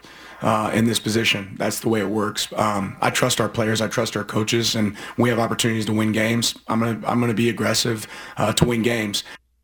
Yeah, he's going to be aggressive. Yeah, I don't know about calling yourself a big boy, but I thought everything else was really good. What he said, I think he owned it, and I think you know he didn't backpedal, which I think was the right position. Let's go to the phone line. Scott's in Portland. Scott, what'd you think? Yeah, Sean, real, real simple, man. I don't have any qualms with you know Lanning, whatever, taking these taking these risks. I just think on fourth and three from the 47, you, you just punt the ball based on you know what the defense had done in the second half. you know we didn't really you know show up in the first you know all that much, but just completely turned around in the game, right? So um, I, I just I think it's really diff. Again, statistically speaking, it's like they're not going to get one of that's. I mean, that's the best you know scenario. If you were told that the the Huskies were going to lose, or given the opportunity that they were going to lose based on three Oregon fourth down attempts to win the game and not Right. do it, how often are you taking that, right? Right. I mean, you you it- take that as a Duck fan. If I told you, hey, there's going to be four, three opportunities. It's going to be fourth down and three, or fourth down and five or less. And if you can convert one of them, you will win the game.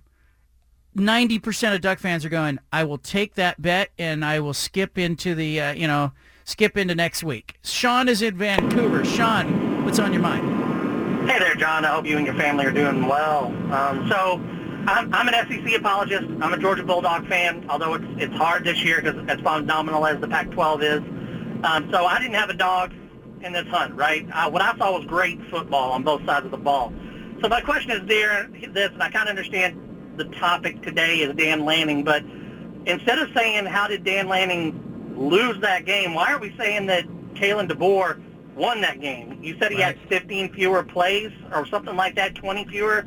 So his team was more efficient, scored more points, and you know, in college football more than probably any major sport, coaching counts more. Obviously, look what you have around you, right? So his kids were ready to play, and they came out there and they did it. At the end of the day, they had more points on the the board. Dan Lanning's team lost. Kalen's won. So that guy needs to get a lot more credit than he's getting instead of, well, Dan Lanning lost this game. No. Kalen DeBoer and Washington won this game. Yeah, Oregon ran 84 plays from scrimmage. Washington ran 61. Oregon outgained Washington uh, uh, total offensive yards 541 to 415. And Oregon had 32 first downs to Washington's 24 first downs. Oregon rushed the ball 5.1 yards a carry to, uh, to Washington's 4.3 yards per carry. Oregon beat Washington in every statistic except the score. You know, it's kind of like give Kalen DeBoer, give Michael Penix Jr. some credit while we're at it. The five at five's coming up and a whole bunch more. Now I think I'm thinking I should get a luxury suite for like the Civil War football game and fill it up with a bunch of BFT listeners who are all really demonstrative, over the top fans. Put them all in the same place. It's one of those things where like I love meeting listeners of the show. And I love when you call into the show. But back in the day, we used to occasionally do events where we would say, hey, if you're not doing something on a Wednesday, come ride the shuttle and we'll drive over to like one of the uh, Native American casinos, one of the tribal casinos. And then it dawned on me as uh, the people who showed up to get on the uh, shuttle were probably not the same people you'd want to be trapped on a shuttle with driving over to a tribal casino on a weekday. I'm just saying. It's the bald-faced truth. what? No, I'm just saying, like, it wasn't the crowd that, um, you know, like, I'd like to handpick the listener, like, callers who call in, the listeners, it's like, it was people who had nothing to do on a Wednesday, is what the shuttle should have been named. Those are my people, though, going to the casino on a Wednesday. Watch what you're You saying know? right now. yeah, you're throwing shade on Steven. Steven, people. people, we're on that shuttle. Do you remember, uh, You remember like the European vacation, and uh, Uncle uh, Eddie Yeah. was there. That's that's what you call an RV, Clark. Uncle Eddie was on that shuttle that day, Yeah. a couple of times over. you know, These are good people. But yeah, I'm not saying they're bad people. Listen to your show. I'm not saying they're bad people at all, but I was like, I want balance in your life, and I don't want you on a Wednesday to be on a shuttle with me, going to a you know a tribal casino, just because you got nothing to do. Okay, when you're retired, that's fine, but you should have something to do on your Wednesday. I'm saying tomorrow. What what's going on, Stephen? What do you have to do tomorrow before the show? For Uh, example. for me, I gotta wake up with the kids. Get uh, I don't think I have to make the kids lunch tomorrow. I think it's a chicken and waffles day, so it's uh, luckily a day for me. I don't have to make a lunch, but I have to bring them to school, then bring the youngest to school, then uh, come into here and uh, get my job done. Well, let's go to the tribal casino tomorrow. right. Let's get let's get on a shuttle, you and me. That, sounds good to me. I would, I would Instead of taking care of your kids and working, you should go with me somewhere and let's just blow off the day, like I mean, Ferris if, Bueller. If that's the option, I would choose that. Can we? That's what I'm saying. I'm down. I'm not saying they were bad people, Anna. Like, you know, maybe they're just playing hooky. I don't know. I don't know about. We haven't done that in years and years and years and years and years and years. I And part of the reason is the first time we did it, I looked around and I was like, "This is not the like reflective of the audience of the show." I'll, ad- I'll admit I've had a, I've had a time in my life where me and my dad went to the casino midweek numerous times in a month. So these really are my people. I mean, Yeah? I, it's, Yeah? uh, I got not- I got nothing against these people, John. I, I love these people. All right. Yeah, yeah, and I love these people too. and Oh, I you know guys. deep down in that cold heart of yours, you you love every person who listens I- to this no, show. I I'm think he not appreciates saying it. He appreciates them, doesn't love them. I'm not saying that. I'm just saying like every. All right, when you're doing TV, did you want to hang out with every single viewer? no, I didn't want to hang out with any of them. Okay, that, why I'm, we're saying this? I, I'm not even saying that because I know a lot of listeners. I have a lot of listeners who call in regularly. Yeah. I have other listeners who will um, email me or message me, and I love hearing from them. And I love the feedback. Like during the show, I'll have people who say, "How do you write me back during the show? What are you doing?" Like, eh, or I'll have like I was talking today to my agent. Fred, he said I was watching the Oregon game and I was going crazy, and I was all I could do not to text you. And I was like, you might as well. Everybody else was texting me during the end of the game, telling me what was going on. I know, I don't did. mind that. I did. Yeah, Steven was right there. Hey, by the way, right before Michael Penix Jr. threw the interception before half, five seconds before he threw the interception, what did I text you? Uh, he said pick coming here by Michael Penix. And he threw a pick. Then he threw a In pick. the very next play. I mean, this is the second time in this season you've done that. I mean, literally right before he did it, you're like, "Here comes a pick," and then you text me after, "It's like, told you." You could just tell he was pushing, he was uh, pressuring. himself. He was pressing. It was right before half. They were deep in their own territory. I could just feel him. And I just, you know, it was one of those moments where he's going to make a mistake. The other time I said that, I called a pick six that was happening in, in the Oregon-Texas Tech game, if you remember that. It's the only two times this season, by the way. Don't think I text hmm. Steven all game. Here comes a pick. Here comes a pick. It's the only two times I've done No, this. it- it- I can confirm two for two on that. Two for two on calling interceptions on the very next play. Uncanny. Okay, that's that's why I'm sitting in the seat, uh, Anna. Yeah, this is Okay? a du- this is a I know some things. This is a conversation that guys have like at a bar. at a No, but I just bar. know some Should be bellied up to a bar. I What know do you think some me and John were doing? Pilsner. You know, sometimes you see it clear as day. Okay. Yeah. All right, let's do the five at five. Let's see if you brought five good stories or you brought trash onto the show today. Here we go.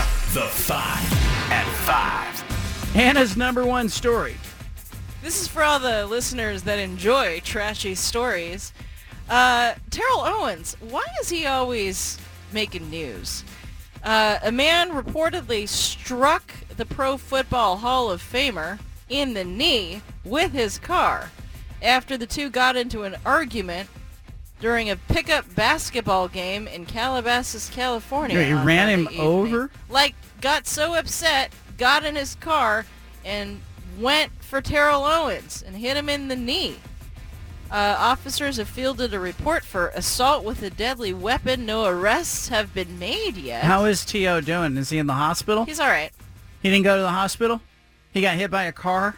Is this real or is this one of these? Oh, No, the, this is a real The thing. guy was inching the car forward and T.O. did like a fake injury, let's stop the clock moment. I'm just curious because last year Owens punched a man who allegedly heckled him and harassed a 49ers fan that was speaking with him. He's volatile. I, I'm getting that Yeah. sense. He's volatile. I, I covered the Niners at the time when he was on that team. Yeah. I liked him because he was interesting, never boring, but he could be volatile. You didn't know what you were going to get. He was at the Oregon Colorado I, game. on I stood right by wasn't him on the sideline. I'd interviewed him dozens of times. He looked right at me, no recognition. That's the role I played in his life. I had friends taking pictures of him and sending the Yeah. pictures to me, going, "Look who's here." I think your friend had a crush on him. I think she. I sent her the article today. and she Yeah. said, "Oh, Is he okay? my boyfriend." Oh wow. Number two story. Let's see. Let's see if it gets better. Hmm. Better. Um, I think this is interesting. So you guys have been talking a lot about Michael Penix Jr. It, it's reflective of his mindset. Um, there's video out of him rapping uh, about a comeback just minutes before the touchdown that beat Oregon over the weekend. He's he's literally on the freestyle rapping yeah. on the sideline. Yeah, he's Yeah. just like freestyle rapping, talking about the comeback they're going to make against the Ducks. This was in the final moments there in the uh, in the game, and it was taken by wide receiver Jalen McMillan, which uh, I think is kind of adorable. It, it- this is one of these things where because it worked out we say oh look at him. He was loose. He was calm. They were just having fun. This is a game. This is great. If he comes in and throws an interception is it a different narrative? Are we saying he was distracted? He wasn't focused. He wasn't taking it seriously. Yes. this is just it, it kind of reminds me of the reaction to dan lanning not getting it on fourth down. Yeah. because if Dan Lanning gets a touchdown or gets it at the end, ooh, he went for it on fourth and three at midfield from the 47. He got the first down. People are saying, not saying he's dumb. They're not saying he's reckless. They're saying how bold that was. How, uh, you know, he believed in his offense. And what a statement that was. I, I just find it interesting. I like that Penix is doing this. It, it's a reminder that these are kids still on the sideline, but I couldn't help but think as you were telling the story, if he comes in and throws an interception, Yeah. that the narrative is, oh, he was fooling around. He wasn't serious on the sideline. Look, he was over there rapping and playing around when he should have been listening and talking to his coach and thinking about what he needed to do on the next series. Good point. Number Good three, number three. Here we go. That was good, though. Um, all right, let's talk about JJ Redick. He's been an interesting broadcaster of late.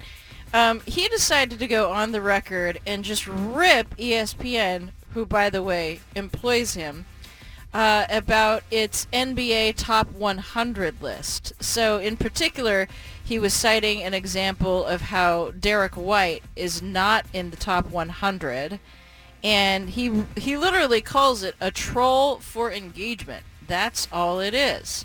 I think this kind of plain speak is what is uh, gaining JJ Redick a lot of respect among players who are willing to go on his podcast and just generally. He's telling the truth. Yeah. He's telling the truth. I like that he's telling the truth.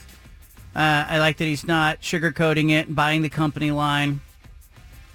How is that different from me saying the people who got on the shuttle were not the people that you'd want to be on the shuttle with? I don't know. I got criticized for it. But this is good. JJ Redick saying that. It's good. Of course those lists are those things. Who's the greatest athlete of all time? Let's put a list out and put Secretariat first. Like, that's ridiculous. That's designed to generate and cause engagement, and it's not real. Babe Ruth, Jim Thorpe, Michael Jordan. Discuss who's the greatest of all time.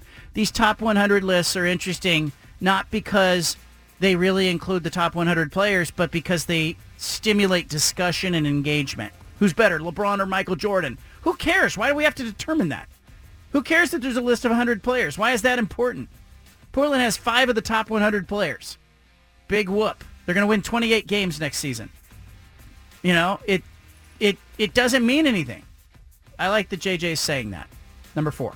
Speaking of LeBron, uh, Michael Cooper is ripping on LeBron for eating on the bench during the team's preseason game Preseason, Anna. against the Warriors. Well, I just want to know what you think about this. So he played in the first half of the game, and then showed back up in street clothes uh, at the end of the bench in the second half as his team, uh, you know, was playing the Warriors. We got to decide got what, what what's okay and What? what's not. Yes. Like we, you can freestyle rap, but you can't eat a chicken finger. you know. I don't have a problem with it, but I guess uh, uh, Cooper didn't like it. He said, you know, he's sitting over there. I don't mind the guy eating, but go eat in the locker room, and then when you come out and be part of the team, don't just sit at the end of the bench. Isn't it a little disrespectful to those teammates? I I kind of thought it was. I think it's really disrespectful. yeah, It's preseason, guys. that's three. That's the delineating factor. for If he was eating in the regular season, what, what's he eating too? Because in my mind, it was chicken fingers. He's dipping it in ranch. He's got a big slice of pizza he's just going after. Does he have a bib on? Nachos. Does he have a bib? Does he have like a cutting board in front of him? He's eating a steak. I don't know. I need to know more here. Does it matter? It Yeah, matters. It matters what, he's eating. He's eating. Is he eating popcorn or is he having like a, a meal, Jerry? You know? Is he eating one of those giant turkey drumsticks from uh, like Disney? Maybe he traded his suit to another player on the team, and he got a meal in exchange for it. You know, I don't know. I don't know. It looks pretty normal. It looks like it might be like chicken and rice. He's eating it with a fork. Oh, he's So eating it's with a not- fork? It's not highly distracting. Has he got a bowl? Is it a bowl? It's like a plastic container. It's a plastic container, like from home. Is he like LeBron brings his lunch? He brought leftovers. Is that what we're finding out? We're learning today. LeBron James has brought his lunch to work. He packs his own lunch. Wasn't chicken and waffles days at his house, was it, Steven? He's got a hard hat on, you know? hard workers. Um, I was at a Blazer game years and years ago on the road. Okay, I was in Memphis, and the Blazers were playing, and Darius Miles and Zach Randolph were in the locker room, and it was maybe 20, 30 minutes before the tip-off, Okay. and Zebo was eating chicken fingers at his locker. Yeah. And I was looking at him like, you got to play a game. Yeah. Like, what are you doing? And then, you know, he's like, I'm hungry. Yeah. And he had sent like the clubhouse attendant up uh-huh. to the main concourse to get some concessions. He's fueling up. he was just carbo loading or whatever, protein. No, there's protein. There's protein. In in there. there's some breading. But I just thought it was the weirdest thing. And now LeBron eating on the bench. I don't know. Why is it disrespectful, Steven? Are you, you just- are you having something to eat right now? Yeah, no, um, no, you it's just, uh, you, he's just, I, there's a time and place to eat, right? Like, you shouldn't be eating on the bench. You need to just be at least pretending like you're paying attention to the players on the team, like you care about the team. When you're eating, you're not focused at all on what is going on in the game. No one else eats when they're on the bench. Only LeBron does because he's LeBron. I just, I don't know. I, I feel like it's just very disrespectful that he's showing to, that he cares nothing about his teammates. Does it matter what kind of food? If it's popcorn, he's just eating out of a bag of popcorn, watching the game. He's that's not okay. Doesn't matter. No, I feel like there's ti it's time and place. You can drink Gatorade, but you can't eat. Yes. You can chew gum. Yeah. But you can't eat. Can't eat. Not How about ba- sunflower seeds at a baseball game? Is it Baseball's different. disrespectful if Bryce Harper's eating sunflower seeds in the dugout? No, I I- no. It's different sports, different sporting events. I think it's okay to eat a snack when you're golfing or you know you're playing baseball, even football probably. But basketball, uh, there's no garbage can around. I just I don't know. There's it's just something different about it. Okay. I disagree. I think I think LeBron plays by different rules, and I think the NBA there's all kinds of different rules for different people. If Scoot Henderson's doing it, might raise some eyebrows, but LeBron, I think LeBron can do what LeBron wants to do. I'm really hungry now. Number five. Uh, South Carolina's, and I want some chicken fingers. South Carolina's Shane Beamer suffers a broken foot, lashing out after a loss to Florida. So this is the Gamecocks coach, Shane Beamer. He told the media today that after the loss, he, quote, kicked something he shouldn't have kicked and ended up breaking his foot. What did he kick? That's what's not being reported, and it makes me want to know badly what he kicked. It makes me think it was like a toilet or something. You know, something you Something wouldn't want to talk about. But I I want to know that he didn't kick like a player. Oh. Didn't kick a helmet in the locker room. You know, like somebody's helmet was laying on the ground. Like it, it matters to me if he turned as a grown man and he kicked the wall Yeah. or a water cooler it, I think it's different than had he walked in and somebody's helmet's there and he kicks it across the locker room, or you know, or he kicks an equipment bag in the middle of it, front of his players. Did if he kicked a toilet? That's I think that's better. Yeah. You know. I think he should clarify it because it just makes me it just is a glaring omission in that statement. This uh, five at five is should be retitled Five Mysteries. What was LeBron eating? What did Beamer kick? I gave you more questions than answers in this five at five. I You're like welcome. it. I like. It was entertaining. It was really entertaining. Bruce Barnum is coming up. I'm going to ask the Portland State football coach a couple questions. By the way, Bruce Barnum goes to Northern Arizona, and I got to say, Northern Arizona had beat three ranked teams, including Sacramento State, and Portland State kicked their ass in Flagstaff. And then Bruce Barnum jumped on a chartered flight and flew on home. Is he now going to fly chartered every week? No more buses for Portland State? Is that the secret? Like you get your guys, hey, guys, we're chartering in, we're chartering out. This was a big expenditure for Portland State. And by the way, they make money playing games against Oregon, Washington, Washington State, Arizona in different years. And they spend a little bit of that money on themselves, but most of the money goes to subsidize the rest of the athletic department and other programs that can that can exist because Portland State's getting their brains beat in 81 to 7 against Oregon. Uh, but Bruce Barnum has a problem. He needs a football stadium. Is there any progress on getting a football stadium? We'll talk about this week's game. I'll ask him if he's ever kicked anything. I'll ask him about going for it on fourth down. What do you think of Dan Lanning going for it on fourth down? No coach in America is going to speak on this. Okay, like Jake Dickert earlier, he was like, "Hey, you know, I understand. We go for it on fourth down too." You know, and he talked about himself. I I kind of suspect Bruce Barnum will tell us what goes into those decisions as a coach, and how, like, on the sideline, is he thinking on fourth and three? Is this a bad, like a reckless decision, or a is this a vote of confidence in my guys? Bruce Barnum coming up is going to speak to all of that, plus the over-under. Steven, you're going to set the line. How many foul words will Bruce Barnum say in the interview? Well, coming off a big win, I think he's excited. I think he's more aware. I'm going to go three and a half today. Three and a half. Are you over or under on the profanity line for Portland State's coach? And you know it's profane if you hear a extended bleep that uh, Steven is probably dumping some sound out. But Bruce Barnum's coming up. Portland State coach. He joins us every week. Well, Portland State came to play last weekend. Big win.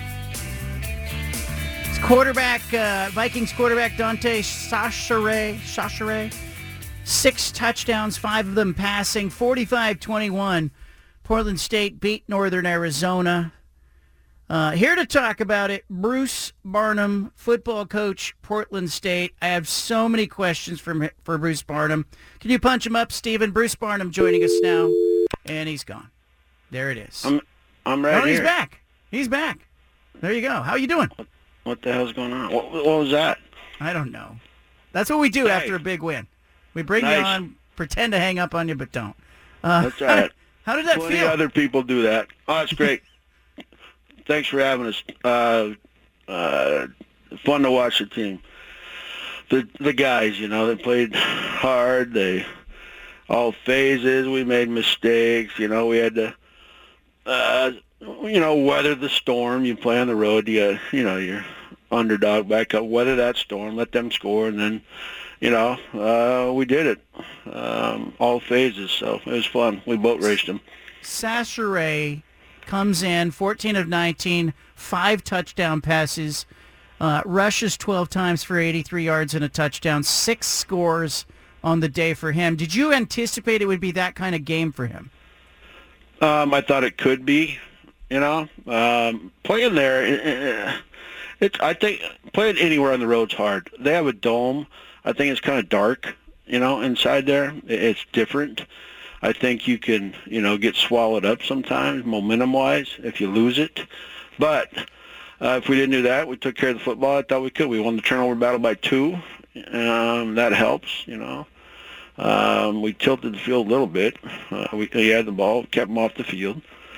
Able to run the ball on them. We wanted to be able to run the ball, run to win. We did that, so ready to go. I mean, it, that's a that's a big win for the Vikes.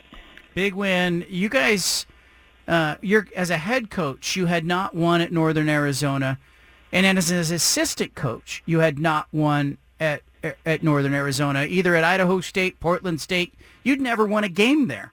Yeah, but c- come on, I- it's not like I play there. You're talking, you know, like I'm uh, every other year. Been there for 20 years. I've probably played five times in, in, in that venue. Oh for five. You know. Uh, Still, you one, broke one through. for six. I'm not criticizing you. I'm One saying you're six. one and zero this year. How about that? Yes, that's all we're looking that? for. One and zero. The How's past it- is the past. How do, how are you like? It, you know, you you show up and you've played in games there before, but you how do you prepare your guys for playing in that building? Given that it's dark in there, given that it's different surface, it's a different place. Well, I I went from experience because, excuse me, we tried, you know, different things prior to that. You know, when we went there, uh, and not come away with the dub. So, I stayed at a hotel we stayed at the year we almost beat them. That's number one.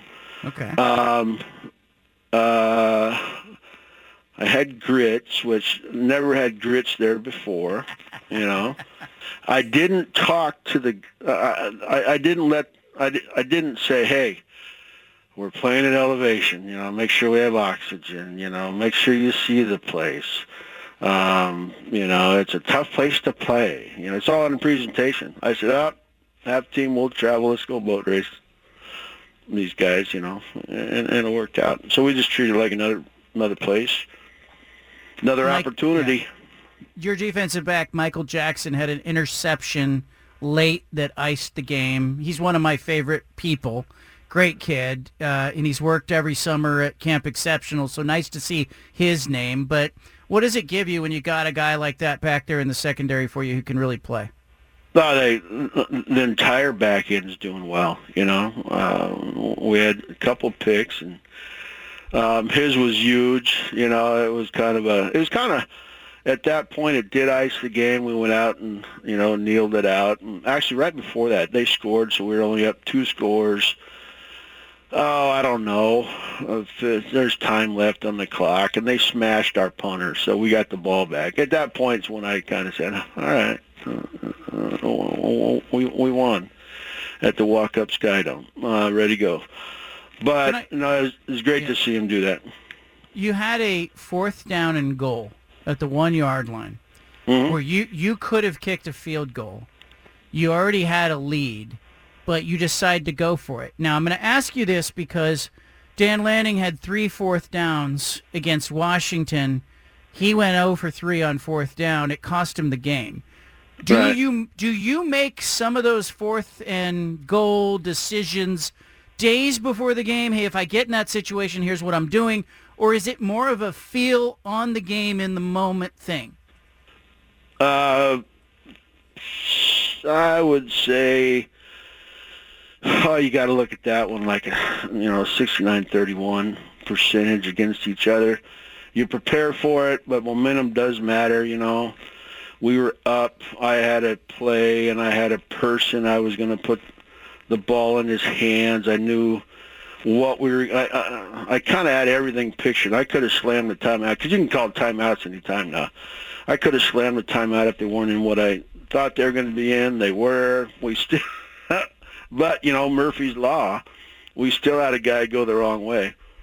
Um, so they had a guy come free, but the guy with the ball in his hands, you know, I knew that he would be able uh, to take care of mistakes. So, you know, uh, but again, hindsight 2020. If we don't get it there, you know, we lose the game. Everybody's like, "Oh, Barnum, you know, one four on fourth down, could have kicked the field goal. What, what, what an idiot!" But no, it worked out. Uh, but there's a lot of planning that goes into that. I think more than emotion, John. Yeah, I, like Oregon's playing against Washington. Washington's got Michael Penix Jr. Early in the game, you know, right before half, Oregon goes for it on fourth and goal, doesn't get it. But I'm in the press box going, he knows he's got to get sevens because Penix is on the other side, uh, other sideline. How much does that kind of stuff play into your mindset when you are making decisions? A lot. because uh, field goals don't field goals don't win games. They don't win championships. If you want to win, you have to score touchdowns. Um, I learned that when we were average, you know, um, because I think we're we have a decent team now. And, um, no, field goals aren't going to cut it. You know, you get three, they get seven, then you like, well, everybody else counts. I count on my fingers to see how many were down. That becomes a mess. You know, then you so. Um, no, it comes into play. If you want to win championships, you have to score touchdowns. Bruce Barnum with us, Portland State football coach. Obviously, this week, a big opportunity for your fans to show up as you will have a home football game uh, on Saturday against Idaho State at Hillsboro Stadium. 1 o'clock kickoff. Tickets at govikes.com. Uh, what do you see on film when you look at Idaho State? Well, I'm actually looking at it right now. Can I can push this button that keeps it playing, and my computer won't turn off. So I'm looking at two screens. Um, offense and defense, uh, they're playing well. You know, um, they just upset number 22 in the country. They beat a ranked team. We haven't done that, so we're probably the underdog again. I'm sure, but um, they play hard. They uh, their offense, um, they're chuck and duck. You know, they throw about 95% of the time. So, um, you know, prepare for that. We haven't really, th- we haven't seen a team like that. And people call it air raid or I don't know. There's all kinds of names for it. Uh, they throw the ball all the time. That's what I call it. So, um, prepare for that. It's a little different, you know, uh, on the defensive side of the football. So, um, uh, they're quality football team. Any con in this conference, I don't. I don't care if you're the you're, you're at the bottom of the bucket or you're number one. You better show up on Saturday, especially on the road. I I like being at home. You know, I hope people come out. You know, to watch this group. I, uh, I'm, uh, they're fun to watch. You know, so um, it, it's going to be a hell of a football game. You're undefeated at home this season. You get Idaho State, Eastern Washington in consecutive weeks. Both games are 1 p.m. kickoffs. Both can be seen on ESPN Plus. But yeah, you need people to show up in Hillsboro. I don't want to bring you down here, but I think you know I get I keep getting asked about the stadium. I had a reader in Monday's mailbag ask me, "How does Bruce Barnum do it? How does he recruit kids without having a home stadium on his campus or near his campus?" What do you say to people when they say that? Well, not going to first off, you know, don't say we're undefeated on the road. You don't want to mojo it, but we are, or at home. I mean, Home, undefeated at home. Um, uh, not going to do that again. Um, it's all in the presentation. You know, it's all in the presentation. Don't, yeah, I don't have a stadium, but I have other things.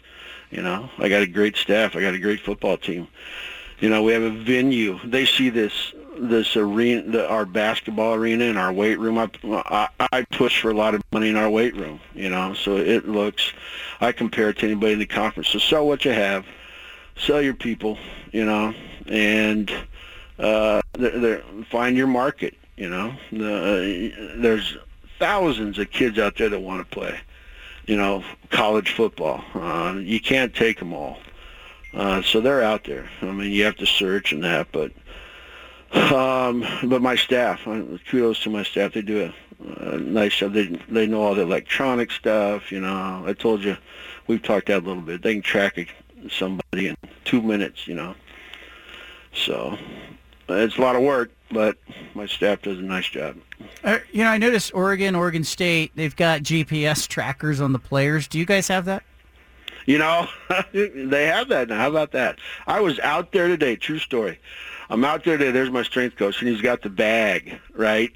He's got this bag, and he goes, oh, he's all worked up, and he's got a mustache like that guy that uh, used Feld? to be in Oregon. Yeah, Feld, Aaron Feld. Yeah.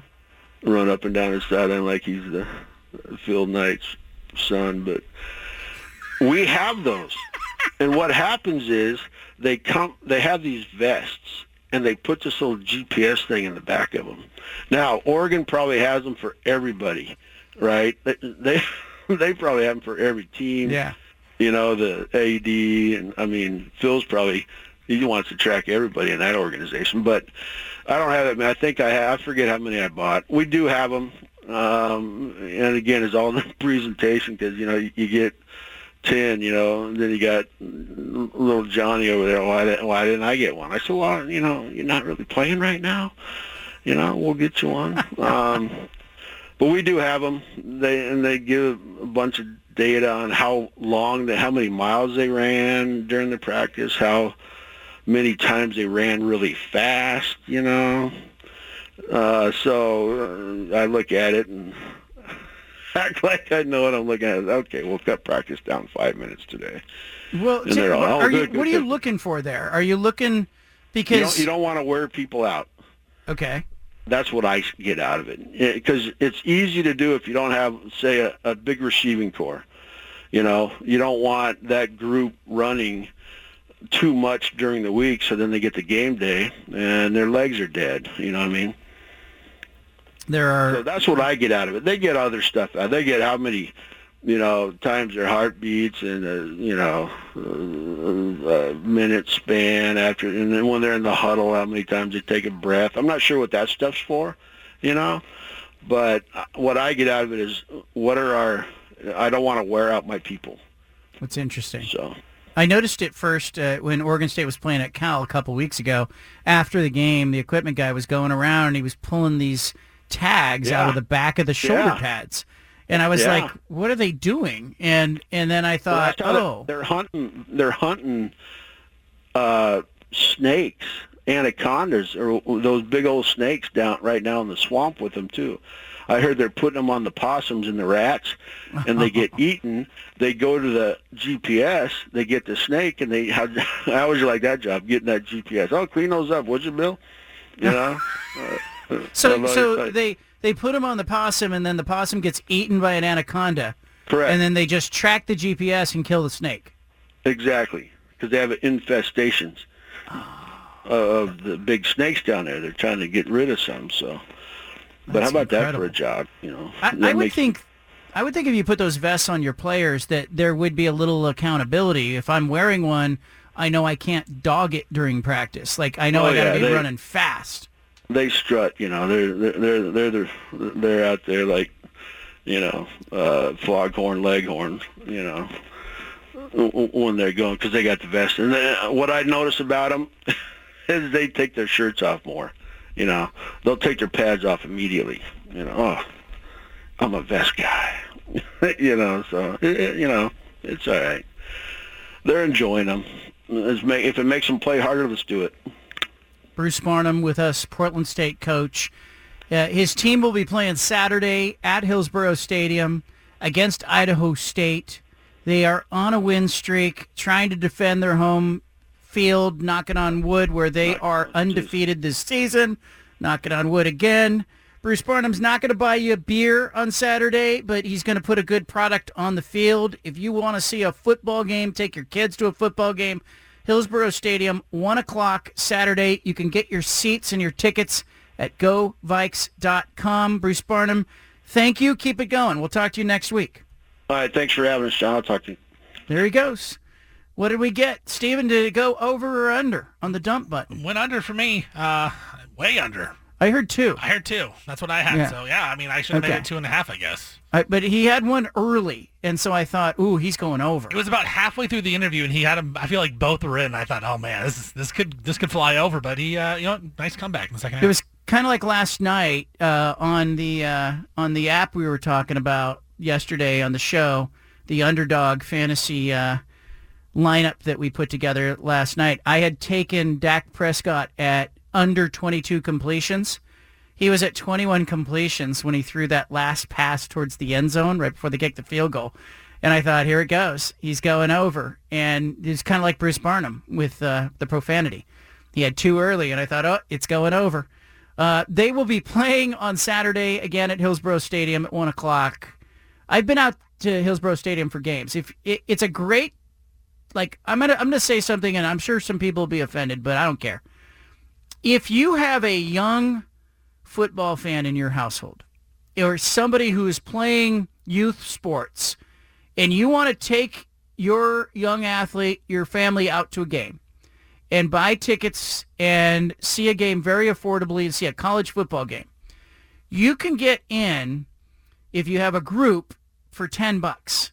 $15 seats, 13.50 if you're a student, general public in at 15 bucks and go see a football game under the covered seating sections at Hillsboro Stadium and support this team and this product. And is a great I like I was going to say it's a it's a great place to, if you have a starter fan in your household or hell any fan at all. Cuz if you go to um if you go to Autzen Stadium on Saturday or if you go see a game in Corvallis, it becomes very easy for the price of tickets, the price of, you know, the emotional and the investment in driving uh, an hour and a half, two hours through traffic and finding a parking space, it can become a prohibitive event.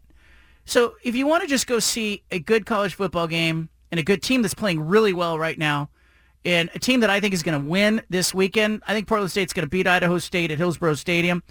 Uh, go check it out and uh, grab yourself some tickets and go root for the Vikings. I want you to leave it here. I love that interview with Bruce Barnum. We have him on every Tuesday in that segment, uh, Portland State football coach. Uh, thanks to Jake Dickert, Washington State coach, who joined us also earlier in the show today. Jonathan Smith, Oregon State, will be on tomorrow's show. He'll join us uh, tomorrow in the 5 o'clock hour. So once you hear from that, right in this uh, window just about. Uh, Bruce Barnum asked, I asked him about, you know, uh, Dan Lanning's decision, more or less, uh, to kick uh, field goals or to go for it on fourth down. Bruce Barnum went for it on fourth down in his game against uh, against Northern Arizona last week. Here's what Barnum said when I asked him, uh, you know, does it matter when you got a Michael Penix Jr. on the other sideline when you're making those field goals decisions? don't field goals don't win games. They don't win championships. If you want to win, you have to score touchdowns. Um, I learned that when we were average, you know, because I think we're we have a decent team now. And, um, no, field goals aren't going to cut it. You know, you get three, they get seven, then you like, well, everybody else counts. I count on my fingers to see how many were down. That becomes a mess. You know, then you have to you run out of hands. You can't hold your chart because you get down eight, and it's a show. So, um, no, it comes into play. If you want to win championships, you have to score touchdowns. Bruce Barnum, Portland State coach. Would you? Does that change the thinking of anybody when it comes to Dan Lanning? I don't know if it's going to change because I kind of think people have their minds made up. But it was interesting for me to hear what he had to say there. Uh, Stephen, what do you make of that? Yeah, no, I, I love the quote. I I'm with you. I don't know if that it changes people's mindset on it, but I think in general, I think he's right, especially in the college game. I think the NFL game is is different. Um, there's more scoring in the college game, so I think touchdowns don't necessarily win games, especially against these high-powered offenses. Like you go up against Michael Penix Jr. or Bo Nix, you can't get getting field goals because that offense is too good on the other side. So I think if you ultimately want to win the big games, you got to get touchdowns. You got to be good in the red zone. And we see what happens, you know, with these teams that are average or, you know, even above average. Maybe they're just not good in the red zone. And that's where they struggle. They end up getting, you know, three points instead of seven. I think it's a great mindset to have. And you can always adjust back, right? Like, I feel like it's hard to go from being not aggressive to aggressive where if you start out aggressive, it's easier to, you know, reel it back in and say, you know what, okay, we're to hold back a little bit. Now we'll kick a field goal or now we'll punt on this fourth down. I think it's easier to go that transition than it is to go from not aggressive to all of a sudden, hey, we're going to be aggressive because it's a mindset for those players. Like those players know, hey, we're going for it. We're going to be aggressive. We're going to go for our fourth down. We're going for touchdowns. And then if coach says, no, no, no, let's pull it back. Let's get a field goal out of this one. I think it's easier for them to adjust to that. I also think that um, that you have, you know, a, a Bruce Barnum and a Dan Lanning coaching at different levels, both football coaches, but there's kind of an understanding of what you know you go through. I find it interesting that Barnum, as he's going to Northern Arizona, where he hasn't had any success, is focused on, hey, I need to uh, go in there, and we need to stay at the same hotel we stayed at last time when we played this game kind of close. And I know when it comes to the major college football programs, they aren't thinking in those terms because they travel the best. They're always focused on staying in the, the best, most conducive place. I've talked to the um, director of operations at Oregon, Oregon State, and some other schools about, you know, how they decide where they're going to stay, you know, what they end up um, thinking about and in how they end up treating those situations when they go into hotels. The pandemic was especially troubling because they were focused on getting hotels that had certain ventilation systems because they wanted ventilation. They thought that was going to keep players from contracting COVID. And, you know, they were worried about a whole nother set of problems that they never had to think about before the, but the pandemic. So I just think it's interesting to kind of get the mindset of a coach in that scenario. And Bruce Barnum certainly has been there, has had to make calls. I don't know that it's any easier. I want to say that, you know, the, the ratings for the Oregon-Washington game came out. And for people who don't know, you know, you had a huge TV audience that tuned into the Oregon-Washington game. Do you think it's easier for Bruce Barnum to go on fourth down, Stephen? Um, yes, I do. Um, and I think I think that's kind of proven with Brandon Staley, a great example in the NFL. When he first was the Chargers coach, he was going for it on fourth down all the time. And then he had a couple where it didn't work out, and now he's gone ultra non-aggressive, and he'll be punting a lot, you know, on, on situations where he used to go for it. And it's because more people are watching, more people are more aware of it. So yeah, I think I think you're onto something with that. I don't know because you know Oregon Washington the ratings came out. There's seven million people watching that football game on ABC Saturday. Biggest TV audience, most viewers for any college football game that day. USC Notre Dame came in second at 6.43 million.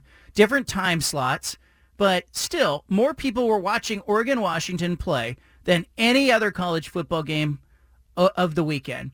And Dan Lanning had to make decisions with that scrutiny. Bruce Barnum's playing a game in Flagstaff, Arizona, inside a dome that most of you haven't heard about in the Big Sky Conference and had a fourth down situation where he had to make a decision as well.